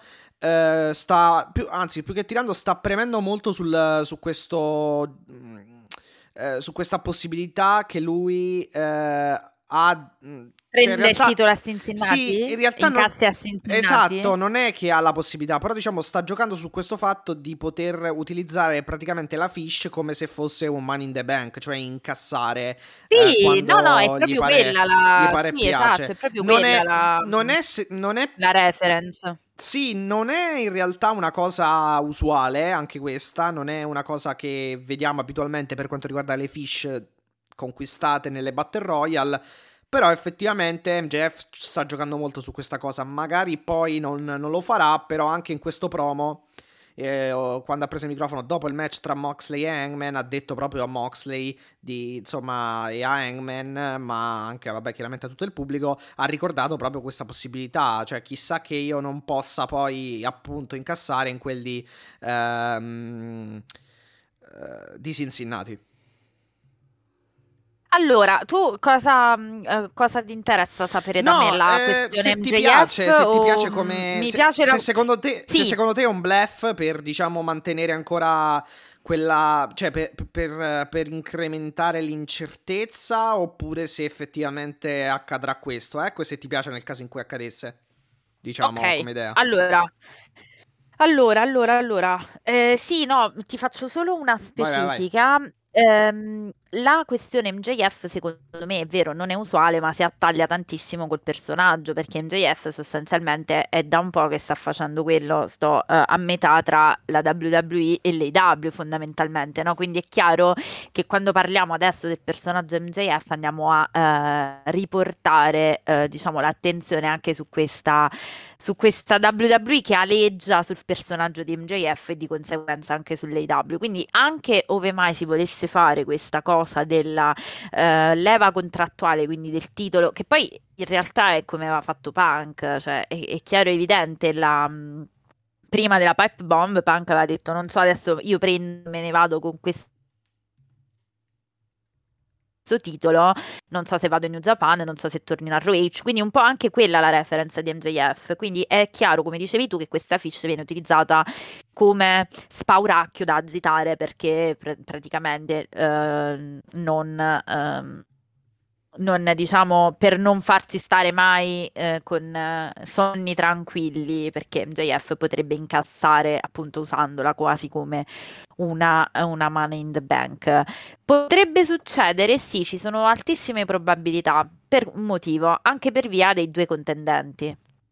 Cioè, il senso mm-hmm. di incassare in quel modo, Matti, sarebbe prima di tutto, vabbè, una vittoria di MJF così a Cincinnati lo farebbe odiare ancora di più perché è chiaro che sei a casa di John Moxley, proprio a casa, cioè lui è proprio di Cincinnati, non è esatto, Ohio esatto, generico, è proprio la sua città. E, e, perché fondamentalmente che cosa succederà a Cincinnati? Ed era qui che mi volevo uh, agganciare prima che tu, uh, prima che tu mi, chiedessi, mi dessi mm. la parola. Uh, a Cincinnati ci sarà appunto il match tra Hangman Adam Page e John Moxley, di cui parli, il, il, loro faccia a faccia è stato molto intenso, mm, non è stato nulla in realtà, ma è stato molto molto intenso, questo eh, si sono beccati sul ring fondamentalmente alla fine del match con Juice Robinson ed è chiaro che è il settaggio per un match che appunto ci hanno annunciato essere a Cincinnati e per questo eh, tra l'altro ti aggiungo su Twitter cioè, è girato un video molto, molto carino di Hangman che continua a parlare del fatto che dietro alle sue spalle ci sia la gente, ci siano le persone, quindi lui si sente sostenuto dalla, diciamo, dal, dagli spettatori, da chi guarda, dal tifo cioè, lui sostanzialmente sì. dice: Ci sono sempre stati loro a difendermi e a, a stare alle mie spalle, no? Uh-huh. E eh, quando gli dicono, poi su questo video c'è un responsabile dell'AW e gli dice Hangman è a Cincinnati e lui fa oh shit quindi, cioè, capisce che anche per lui sarà non certo una cosa molto facile battere John Moxley a Cincinnati. E questa è fondamentalmente uno dei match ideali per l'incasso eventuale di MJF. Perché? Perché sono i due principali contendenti, vabbè, il campione e il principale contendente al titolo, in un match che sarà sicuramente strafisico perché si è visto anche dal, diciamo, dallo stare off, dal fatto che si siano guardati in questo modo così intenso. Um, e fondamentalmente quindi MJF potrebbe incassare dopo che questi due si ammazzano eh, reciprocamente dicendo guardate che deficienti e prendersi, cioè sarebbe il match giusto per fare questa cosa di rapina a Cincinnati, quindi proprio il massimo, il trionfo della sua, eh, della sua cattiveria, mettiamola così. Quindi se tu mi chiedi cioè la, possi- la, possibilità sì, è anche abbastanza alta secondo me, ma forse, ma forse conoscendo le W è una cosa un po' telefonata, quindi lascio anche questo come, come punto di riflessione. Mi chiedi se mi piace? Ni. Perché prima di tutto allora MJF mm. vorrebbe, dovrebbe tenere il titolo fino a Full Gear e andarlo a difendere. E non, non è che io credo che... Uh, cioè, quanto lo devi tenere in ostaggio questo titolo? Eh, mi, mi sembra un po' tanto, diciamo. No, secondo me la storia più bella potrebbe essere fatta, cioè potrebbe essere praticamente quella eh, dove appunto, eh, dove appunto MJF tiene tiene questo titolo a ridosso del 2024, cioè a ridosso della scaden- scadenza Esatto. del contratto. Il problema è che se glielo dai Quindi- mo deve durare, se glielo dai adesso, se Eh, glielo fai vincere oh, adesso, deve durare un annetto. Che è quello che Eh, dicevo. il- Che è quello che dicevo. Quindi questo regno di MJF un anno ci annoiamo come la morte, peggio di Omega. Beh, dai, non credo. Cioè, oddio, no. In realtà, cioè, non è detto. Non è detto. Oddio, forse no, le- no, forse no, per a livello di storyline forse no. Però dico, le difese, vabbè, cioè sarebbe il classico campione che non si vede, quello un po', il campione heel un po' classico, quello sì. Però no, Mm, penso cioè, che no, sia vabbè, dai, dipende, dipende, dipende sempre come lo fai, secondo me. Il problema è che. mm, i- parlo del regno. Il, il problema è che comunque adesso lo stai costruendo molto molto bene MJF e boh, cioè nel- nei prossimi mesi farlo scivolare su una buccia di banana non credo che possa, cioè non credo che sia come dire mm, una buona cosa per lui. Cioè, ok, già una volta ci ha provato e non, non l'ha vinto il titolo. Se un'altra volta non lo fai vincere, eh, non dico che lo distruggi perché non lo Lui distruggi. è un po', chiaramente, però no, lui è vai un po' diverso secondo me, perché lui perdere non, cioè è il classico personaggio che perde o che vinca, anche perché tanto vince sempre in maniera abbastanza, cioè lui è proprio slegato secondo me da queste vicende di perdere e vincere, perché poi tanto anche quando va a vincere vince di rapina con qualche scorrettezza, quindi non è che dici, sai, questo trionfo e tripudio così anche qua, cioè MJF secondo me è assolutamente un banger a prescindere se vinca o se Eh, perda, ho quindi capito, più che però altro... diciamo che il regno... Più che altro no, ho paura, di- ho paura del discorso che dici tu, cioè il fatto della lunghezza del regno di MJF, cioè sarebbe tanto questo tenere in ostaggio un titolo per un anno, è veramente tanto. Beh, però effettivamente Però- il regno del terrore ci sta, ci sta comunque... Sì, un- sì, no, ma è chiaro che Se vuoi fare un regno, andranno- tra virgolette, del terrore di MJF, ci sta che comunque sia lungo alla fin fine, sia per legittimare, eh, legittimare lui che per legittimare, diciamo, anche chi glielo toglierà, perché comunque avrà un'amplificazione mm, tripla, diciamo. Sì, sì. Ehm, Dunque, io poi penso anche che, eh, scusa Matti, ti Vai, vai. aggiungo questo e poi finisco, penso anche che eh, questo rimpallo continuo, Moxley prende, vince, prende, cioè, a meno che non glielo vuoi far riprendere, quindi quattro volte campione IW, direi che, insomma, potete anche lasciarlo un semmai- sulla spalla e lasciarci tranquilli, perché... Eh, vabbè, ho capito, però il piano quale sarebbe, diciamo, nel senso, se non lo prende MJF, Beh, ma fallo portare fino a. Full Gear, ma sì, fino a Full Gear, dai, sono due mesi. Cioè, Ma sì, può darsi. fare. Io penso che comunque può- potrebbe succedere che MJF vinca, incassi eh, ne- a Dynamite il titolo e che poi comunque facciano un MJF Moxley per chiudere a Full Gear, diciamo, il tutto. Per, eh, diciamo, come Quindi tu dici fargli ripetere, rematch. però ragazzi miei, non è c'è sto paro Mox e prendi, riprendi, cioè, No, no, ma, Boh. ma poi non lo vince, comunque perde a Full Gear.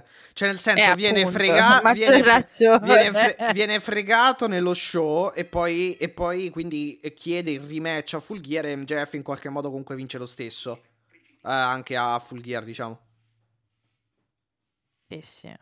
Potresti fare questo, però vediamo, non lo so, sinceramente ci sono tante possibilità. Intanto menzionerei un attimo una cosa velocemente eh, perché ci giunge mentre stiamo registrando la notizia che comunque purtroppo. Antonio Inoki è Bravo, deceduto bravissimo, insomma, nelle, l'avrei- nelle scorse ore o comunque nel- nella, nella io. giornata del primo ottobre praticamente Esatto. eh, qui in Italia Esatto. e niente, sicuramente 79 anni, problemi credo Eh. di salute importanti comunque a livello cardiaco e credo che fosse malato da un bel po' perché comunque Eh. Non, po', appari- sì. non appariva mh, eh, non appariva negli show New Japan da un bel po', credo anche se, anche se credo che recentemente sia apparso, però appunto comunque non in grandissima forma, sicuramente un personaggio importante per... Scherzi. Per le, generazioni, per le generazioni passate degli anni 70-80 in particolare. Che Ma non solo, guarda, lui, lui, non solo è un fondatore della New Japan Pro Wrestling, ha portato il wrestling in posti, cioè si è speso, è stato ministro dello sport in Giappone, quindi si è speso tantissimo anche per la promozione del wrestling, l'ha portato in Corea del Nord, lo ha lo ha portato in giro per il mondo. È stato importante anche per le MMA allo assolutamente tempo. fondamentale per le MMA. Uno di quei personaggi che obiettivamente mancherà tanto al mondo dello sport perché non ne nascono così, capisci? Cioè, purtroppo ne perdiamo, ma è un po' come quei musicisti no? che purtroppo eh, vengono a mancare e, e non se ne rifanno di così bravi e carismatici. Eh, esatto, sì, tra, tra, l'altro leggevo anche della sua carriera politica perché sono anche un politico appunto importante, nel, influente nel paese, insomma ha partecipato alla liberazione di vari ostaggi nella guerra del Golfo, comunque anche in Corea del Nord, eccetera, quindi sicuramente un personaggio a tutto tondo che verrà sicuramente ricordato. Ho letto già i tweet dell'AW, di Tony Khan, della WWE, insomma di tutti, di Triple H, quindi sì. della New Japan stessa chiaramente, quindi... Uh, ci, ci, dispiace assolutamente, assolutamente, un grande personaggio questo è poco no, hai fatto, mm, hai fatto benissimo. Sicuramente su internet si ritrovano tanti match, anche sullo stesso New Japan njpwworld.com se volete, ma anche credo su YouTube qualcosina comunque si trova. E... Ehm, tra, tra, l'altro, tra, l'altro, credo che si trovino proprio su YouTube delle, delle, dei vecchi video anche eh, di quello che prima si chiamava catch wrestling o comunque catch, dove appunto venivano mostrati yeah. questi eh, grandi e grossi insomma lottatori, tra cui anche Antoninoki, eccetera. Va bene, comunque, eh, continuando... Hai fatto bene, sicuramente questa puntata poi avrà nel titolo la dedica, come facciamo sempre quando, insomma, vengono a mancare Assolut- persone che voi o non voi sono state importanti, diciamo, nel mondo del wrestling e anche nelle nostre vite personali, perché poi Antonio Nochi, cioè, ha è comunque, sai, tutta la questione anche fumettistica, cartoni animati, è stata comunque una figura che ha ispirato infatti. tanto.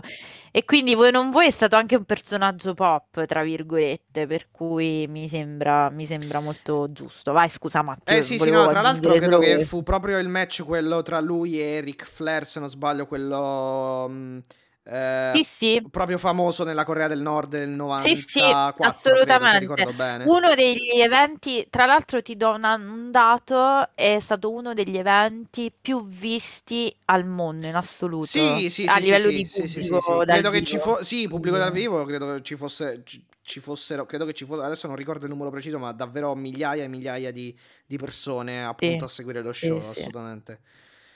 Quindi un, gra- un lavoro enorme, insomma, immenso, anche di dialogo tra culture, non è stato uno che si è fermato, eh, diciamo, ai pregiudizi, è stato, è stato, è stato molto una personalità importante, ecco, diciamo. Beh, sì, contando, contando anche proprio a livello, diciamo, storico e culturale, comunque il l'incrocio che hanno avuto tre paesi come Stati Uniti, Nord America, esatto. Nord, Nord, Corea e Giappone. Ma lui l'ha organizzato proprio perché esatto, poteva lui, perché era sì. lui, cioè perché lui faceva da garante con la sua appunto figura, con la sua persona, quindi comunque è stato importante a livello anche di, non dico diplomazia, però mettiamo che eh, lo sport può fare tanto, non è solo, non è solo diciamo, Beh, intrattenimento. Sì, sì, ci può stare eh. comunque può nell'ottica, parlare, può nell'ottica esatto, nell'ottica eh, entra per certi versi in un'ottica diplomatica che comunque va a mettere eh. a, comunque in comunicazione tre culture diverse alla fin fine. Esatto.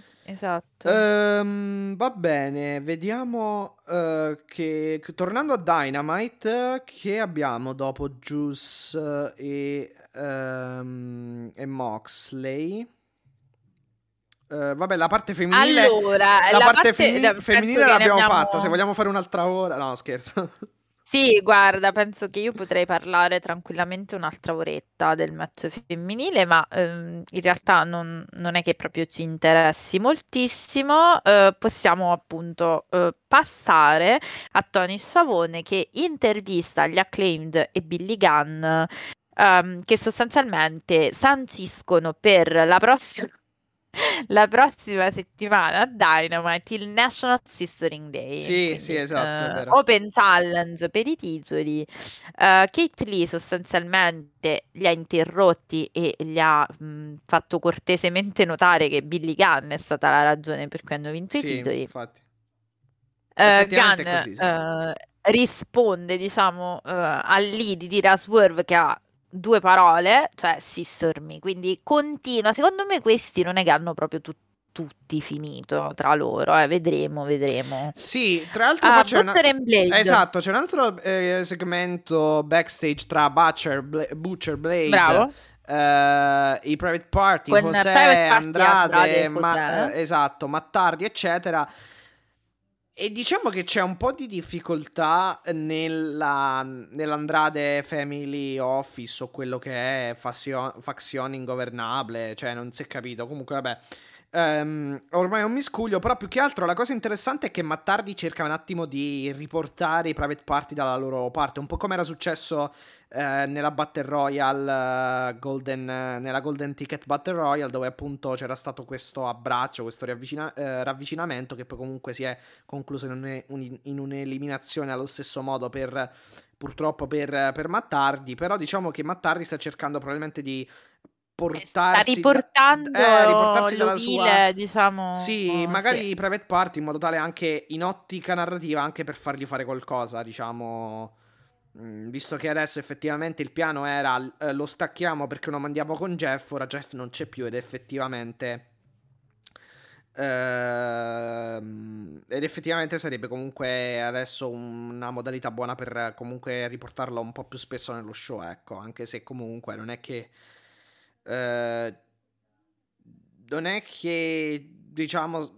rappresenterebbe chissà che svolta. Va detto, i Private Party sono effettivamente un tech team che all'inizio prometteva molto, ma che poi alla fine eh, sono rimasti sempre un po' alla boa comunque, ecco, al, al palo, non si sono mai allontanati più di tanto.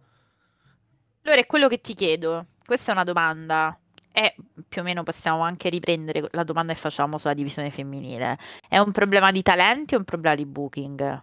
No, secondo me loro il talento ce l'hanno perché i ring sono molto bravi eh, ed è un problema adesso non lo so, eh, però sì, un, sarà un po' di booking, un po' di... Um, sarà un, non lo so adesso di preciso qual è il problema, però sicuramente non sono proposti magari Uh, non sono proposti in maniera. cioè, non sono spinti fortemente dal booking, ecco, mettiamola così. Uh, effettivamente non li vediamo dal, nel giro titolato da un bel po', o comunque se ci sono state delle opportunità titolate, sono state sempre tutte poco credibili alla fin fine. Um, Quindi se, il problema me, è il fatto di non avergli data Ok, e come te lo, te lo vuoi spingere? Cioè, ah, gli rimettiamo ancora Mattardi vicino? No, perché francamente Sì, cioè, però... non mi pare che abbiano dato.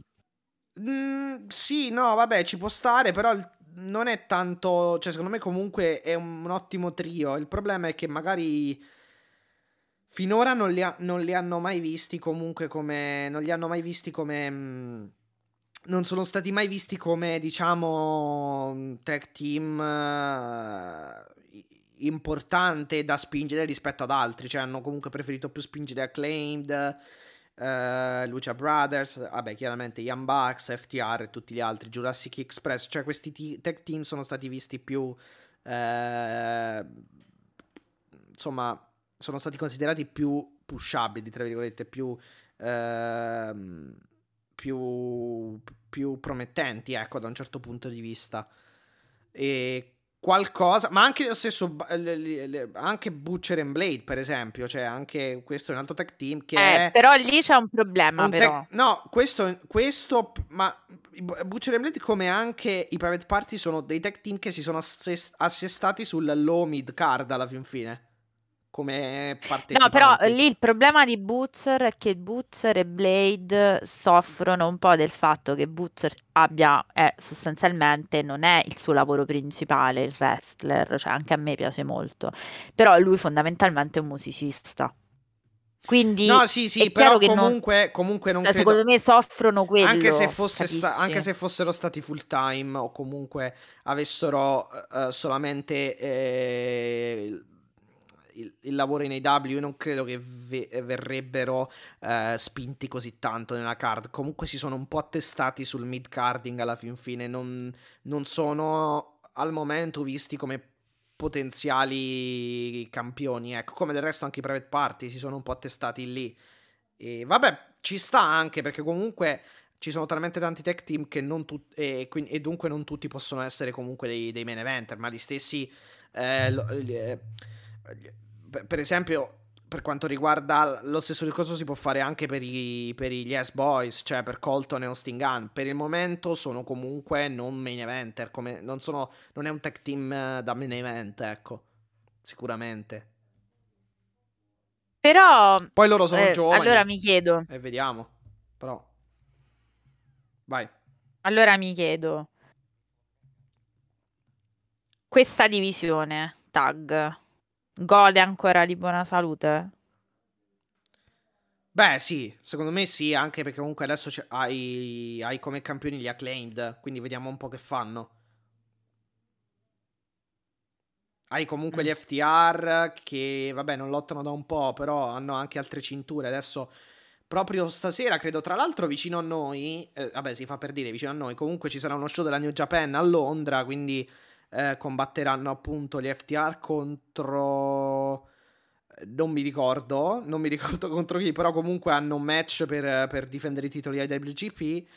E vabbè, quindi dunque diciamo che sono anche impegnati su altri fronti da quel punto di vista. Però secondo me è molto in salute. Vabbè, adesso non ci sono gli Young Bucks, però hai comunque i migliori tag team in circolazione nei W. Uh, l'unica cosa che per... cioè, l'abbondanza di qualità vuol dire anche purtroppo in certi momenti l'esclusione di qualcuno che magari è comunque bravo, forte, ma che in quel momento non può purtroppo affermarsi perché, perché, ci sono, perché non c'è spazio. E secondo me anche nella categoria tag accade in AW, come anche nella categoria in singolo. Perché, per esempio, anche John Silver, eh, John Silver e Alex Reynolds sono un gran bel tag team, però non hanno mai trovato il, cioè non hanno ancora mai trovato il timing per essere poi considerati tali dal punto di vista del booking, ovvero eh, coronati o incoronati campioni alla fine con le cinture. Però qui è un discorso che ci tenevo a fare velocissimo prima di, di chiudere, di andare verso le ultime cose, quindi in chiusura. Ma non rischiamo di fare l'effetto Britt Baker per la divisione femminile, cioè non stiamo costruendo poco. Cioè eh, ci rimpagliamo sempre Lucia Bros, Bar- um, eh, FTR, Young Bucks ovviamente adesso con tutte le cose che, che, che sappiamo, quindi adesso le prendiamo un attimino tra parentesi, però non rischiamo di fossilizzare la divisione. Ma secondo me no, secondo me no, perché ecco, tu hai fatto già tre nomi diversi, perché Britt Baker è un nome solo, Young, ba- Young Bucks, Lucia Brothers e FTR sono già tre tech team diversi. Poi ora hai come campioni gli Acclaimed, eh, i Lucia Brothers li, eh, sono affaccendati in, altra, in, altre robe, quindi sono, sono campioni trios. Ehm hai comunque hai, vabbè i Bucks non ci sono gli FTR hanno altre cinture ora hai campioni hai come campioni gli acclaimed hai spinto tantissimo Keith Lee e Swerve cioè secondo me c'è, una, c'è molta diversificazione eh, sì, diversificazione e varietà ecco nel ehm, eh, nel sì no ma infatti eh, al di là di acclaimed e acclaimed Swerve e diciamo uh, e Kate Lee per esempio, tu, vabbè, hai portato avanti la questione Luciasaurus, ehm, Split, Luciasaurus, Jungle Vabbè, sì, Boy per la questione Christian, poi sì. ovviamente c'è la questione, c'è la questione infortuni. Però non lo so, a me sembra che stiamo rischiando di paludare, perché è vero che sono tre tag team diversi, però li abbiamo tutti visti campioni, sappiamo, cioè, insomma, tutti i regni importanti, dagli FTR a...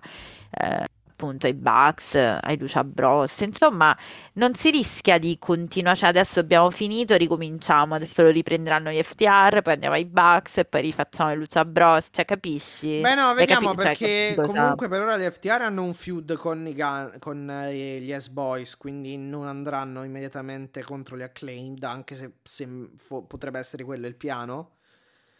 Eh, però, cioè, secondo me no, secondo me non tanto, perché comunque gli FTR, i Lucha Brothers, cioè, sono tutti tech team che è vero hanno vinto e mm, sono i più importanti e anche gli Young Bucks, ma alla fin fine non, non li stiamo vedendo da mesi ne, nella, nella, questione tag eh, intorno ai titoli, perché i Bucks hanno perso i titoli e poi hanno passato il tempo praticamente ad aspettare chiaramente il ritorno di Omega, poi è successo quel che è successo.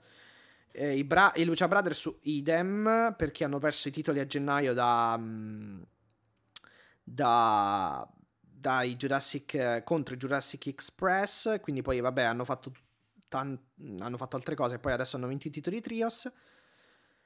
E gli FTR, eh, beh, gli FTR anche qui a livello di AW comunque non, non, fanno un match per i titoli tag comunque da un bel po' alla fin fine se andiamo a vedere, quindi eh, per i titoli tag AW, dico. Infatti bisogna capire anche questa storia degli FTR, cioè secondo me un po' gli FTR, devo capire questa, questa storyline, perché ormai è diventata una storyline il fatto che loro non abbiano shot per i titoli. AW, sì, no, perché secondo me aspettavano. Tipo, AW, sì. Secondo me aspettavano o, aspe- aspettavano o, aspe- o, aspettano comunque la, la questione Bucks contro FTR per fare chiaramente un altro match stellare. Eh. Uh, mi sa che voglia aspettare adesso. Esatto, esatto. Tra l'altro, parlando, parlando, di questa cosa, non ci sono grandi news, però comunque nelle... nel, sono uscite comunque delle nuove indiscrezioni riportate da Dave Meltzer e pare che comunque la questione si, sia, si stia dilungando perché c'è fondamentalmente un inceppo, no un inceppo, un intoppo, scusate, eh, causato da eh, una potenziale ulteriore eh, azione legale di cui chiaramente non si sa bene eh, l'autore e il destinatario, eh, però pare che comunque ci, siano, ci sia questa altra azione legale in corso parallela, in modo parallelo all'indagine interna e che quindi stia un pochino rallentando chiaramente il tutto. Quindi alla fine sappiamo qua, giusto qualcosina in più, ma niente che ci possa poi chiarire più di tanto le idee. Però pare comunque che eh, sia una situazione destinata ad essere piuttosto lunga, ecco, questo sì.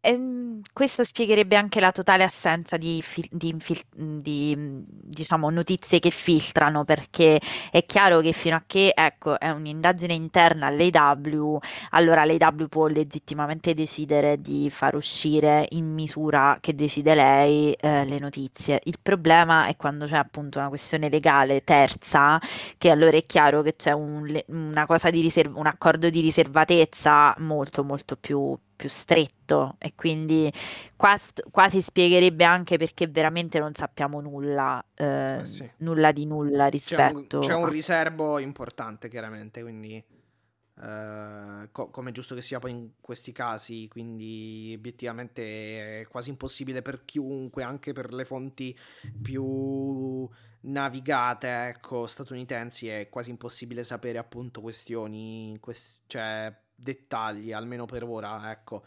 Poi comunque un'altra piccola cosa che sappiamo è che Omega e Bucks non hanno sentito, pare che persone vicino a loro eh, hanno eh, proprio sentito da, da, dall'elite eh, in persona che eh, non ci sono stati contatti da parte delle W. L'abbiamo detto, sì, l'abbiamo detto anche appunto in Inside Elite, l'episodio 2, che infatti trovate.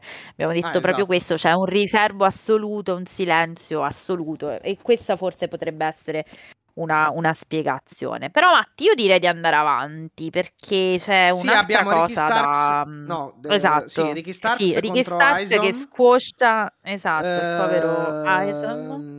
Esatto, è uno squash match, non c'è, non c'è, nulla da dire in realtà.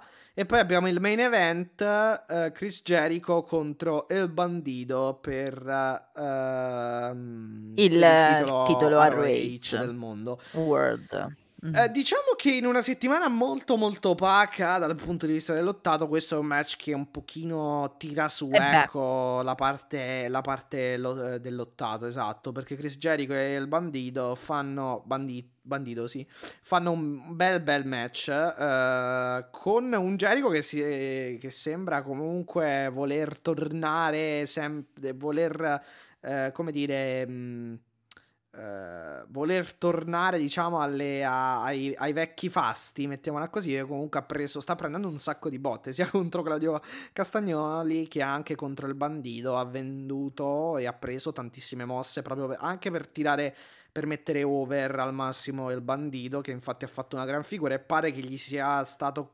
offerto il contratto, tra l'altro, dalle W. Sì, sì, sì, sì. Meno male, meno male, insomma, se lo merita. Ha dimostrato ampiamente del perché appartiene a un ring delle W, insomma. Sì, più che altro...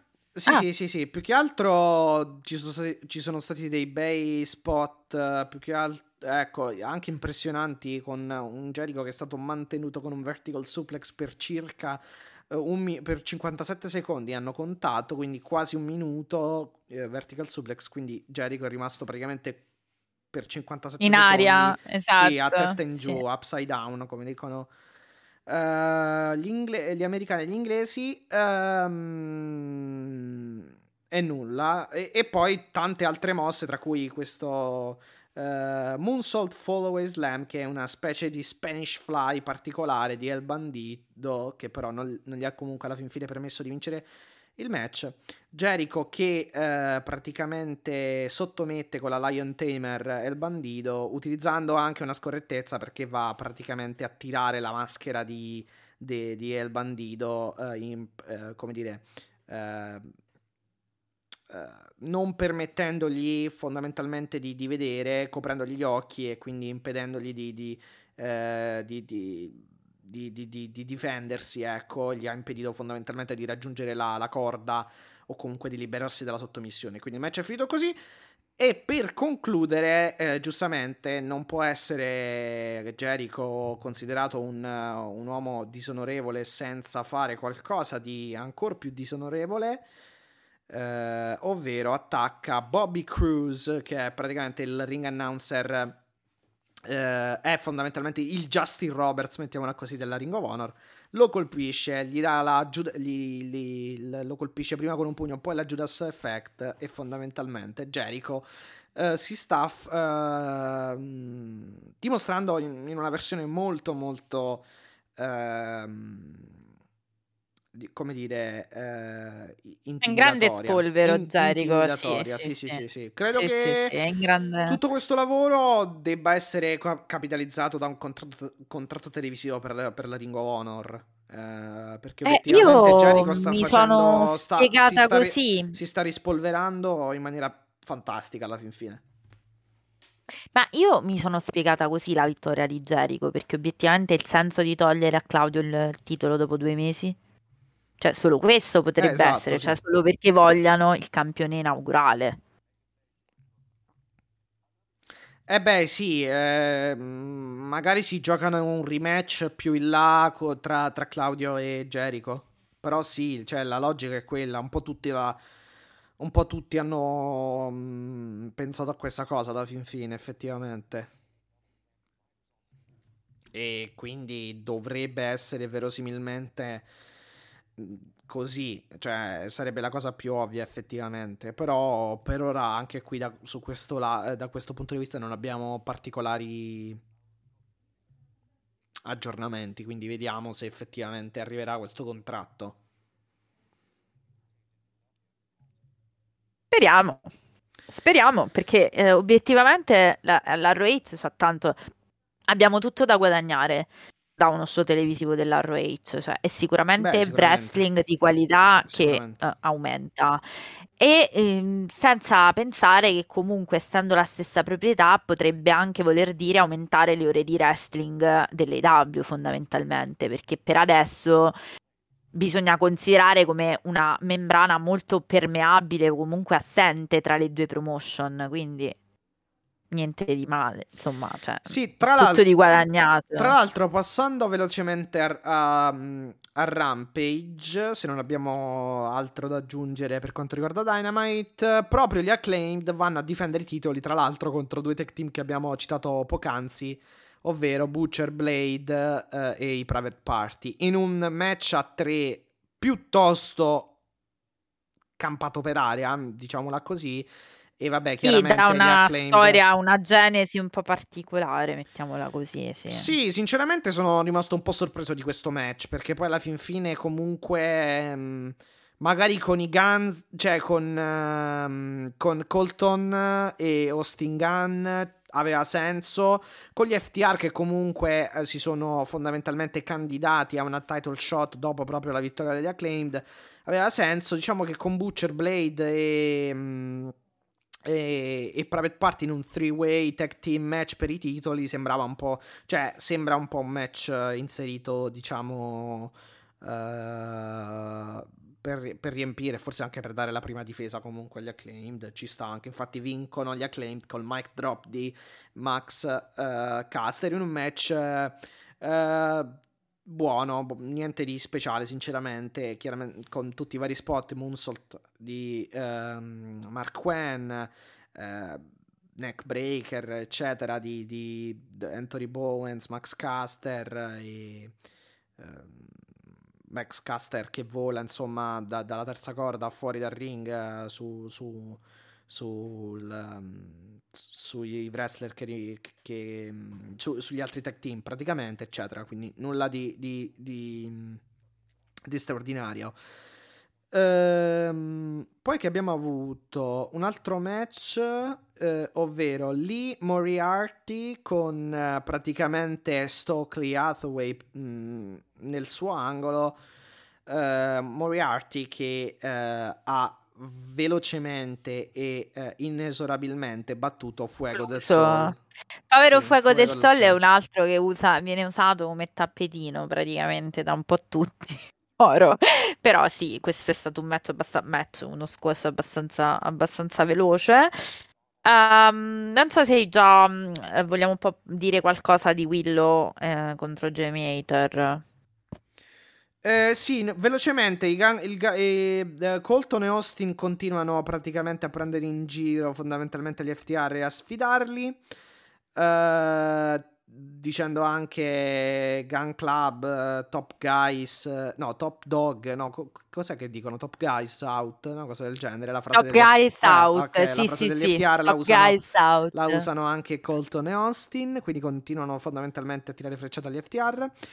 Eh, allora, visto che dobbiamo parlare delle donne, sì, Jamie Hater Sì. batte Willow eh, in, un, eh, Esatto. in un buon match, devo dire la verità. No- anche qui nulla di speciale, però mh, A Dead me è Valley piaciuto, ma perché a me Driver, piace anche Willow, eh.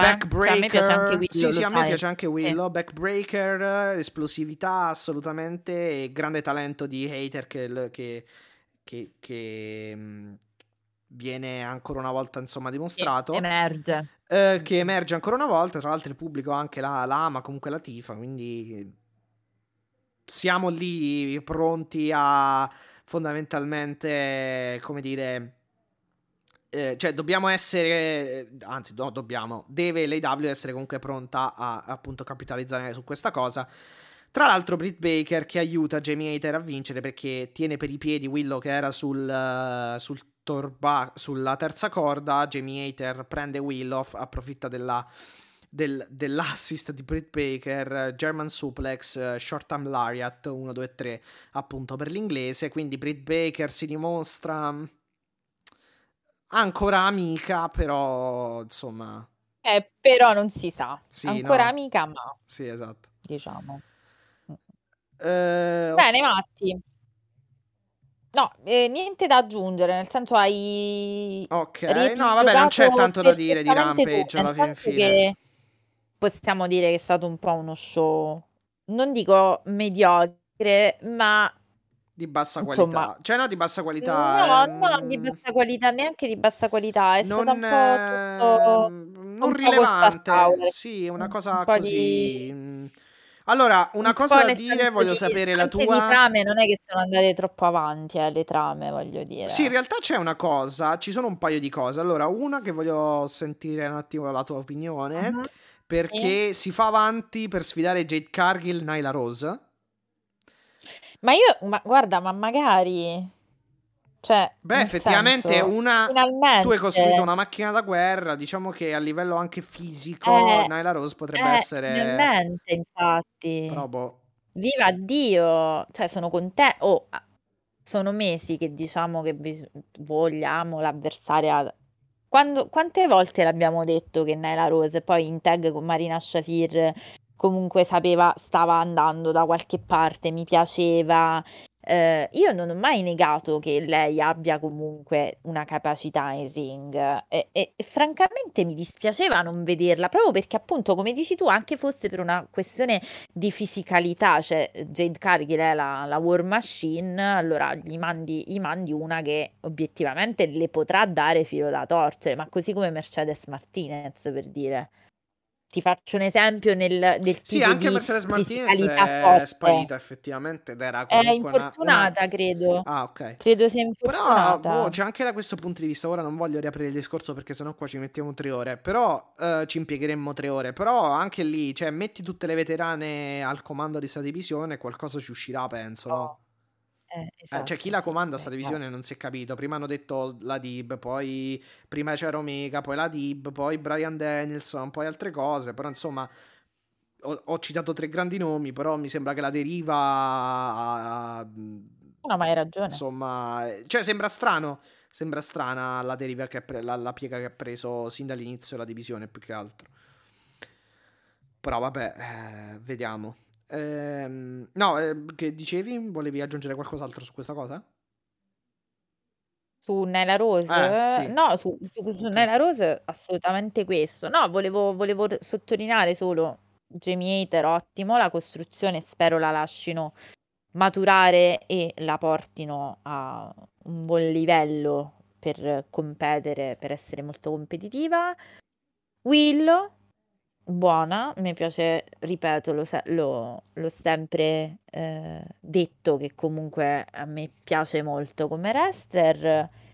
Eh, Devono capire, io mi auguro che prendano delle, diciamo, le- i suggerimenti che comunque arrivano da più parti sulla divisione femminile e ne facciano tesoro perché insomma c'è bisogno un po' sicuramente di, di ristrutturare le cose e questo è il mio cruccio principale, diciamo. Allora, eh, Rush batte poi Rush, anzi batte eh, tra l'altro Eole- eh, Isole Elite, è stato firmato Rush, Esatto, batte John. Silver nel main event di Rampage in un buon match, comunque carico di, di chop, di, di roba molto fisica, di, mm, eh, di, di brainbuster eccetera, vince con l'assistenza e con l'aiuto di, di Andrade. Nel post match esce Hangman Adam Page a salvare John Silver e fa il backshot lari- Lariat su eh, José perché lo voleva fare su Rush, ma Rush si, Rouge si sposta. Eh, e, e avremo appunto Rush. Rouge, Rush, vabbè.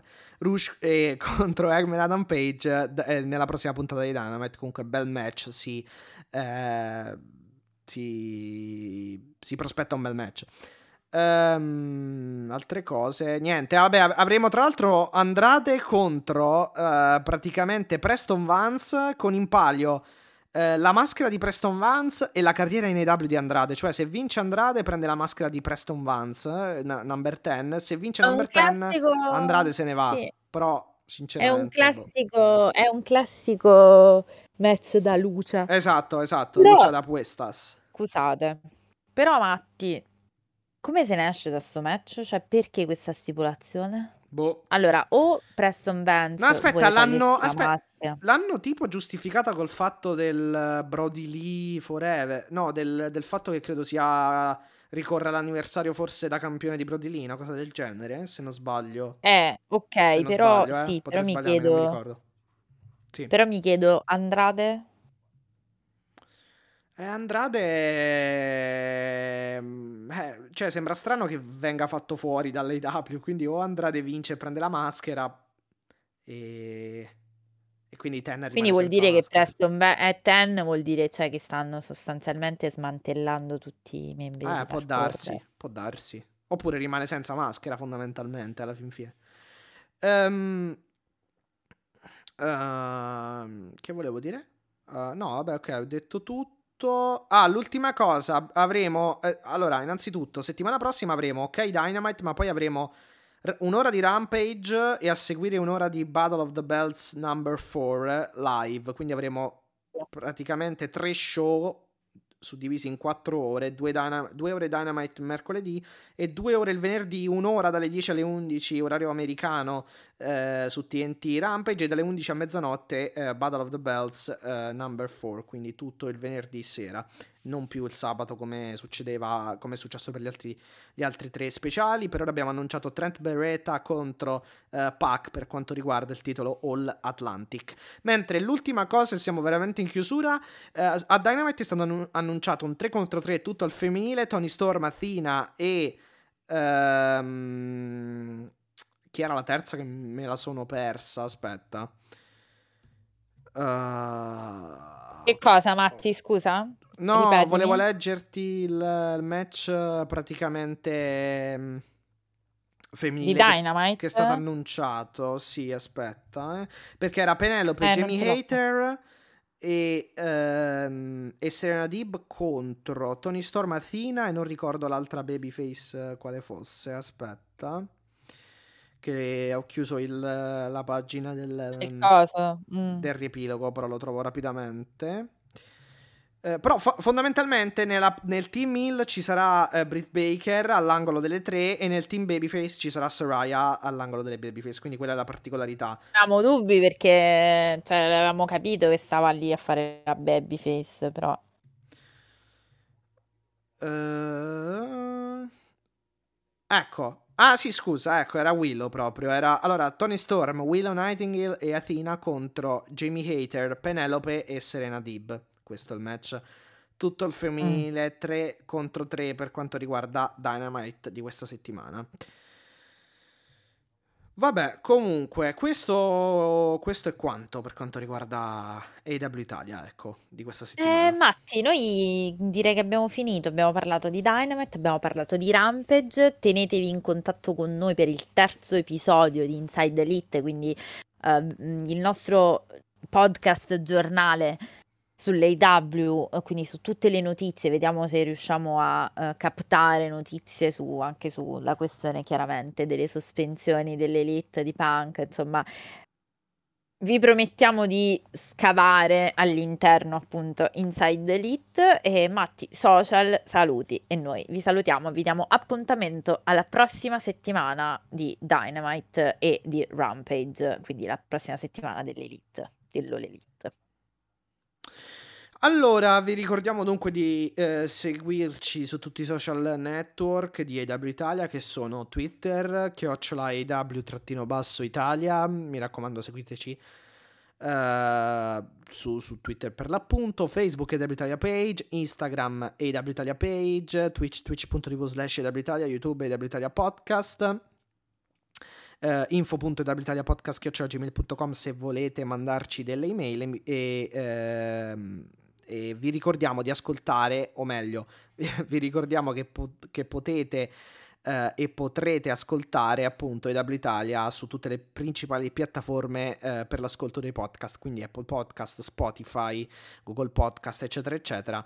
Eh, e vi ricordiamo l'indirizzo, diciamo, diretto al nostro podcast per collegarvi più che altro direttamente alla nostra piattaforma eh, hosting dove fondamentalmente eh, vi è la fonte primaria eh, dalla quale insomma sgorga il nostro podcast che ovvero anchor.fm slash aw-italia quindi anchor.fm scritto A-N-C-H-O-R che sarebbe la, pi- la piattaforma ehm, dedicata ai podcasters no? quindi a quelli che producono podcast da parte di, di Spotify e da uh, questa pagina, quindi anchor.fm slash aw-italia, potrete anche inviarci uh, dei messaggi vocali che ascolteremo proprio qui in trasmissione. Mi raccomando, inviateceli oppure scriveteci le domande via email oppure sui nostri social network. Uh, direi che ho detto tutto, sì, esatto. Li- tutti i link comunque in descrizione. Bravissimo Matti, come al solito è una proprio ormai ci viene automatico, mettiamo play.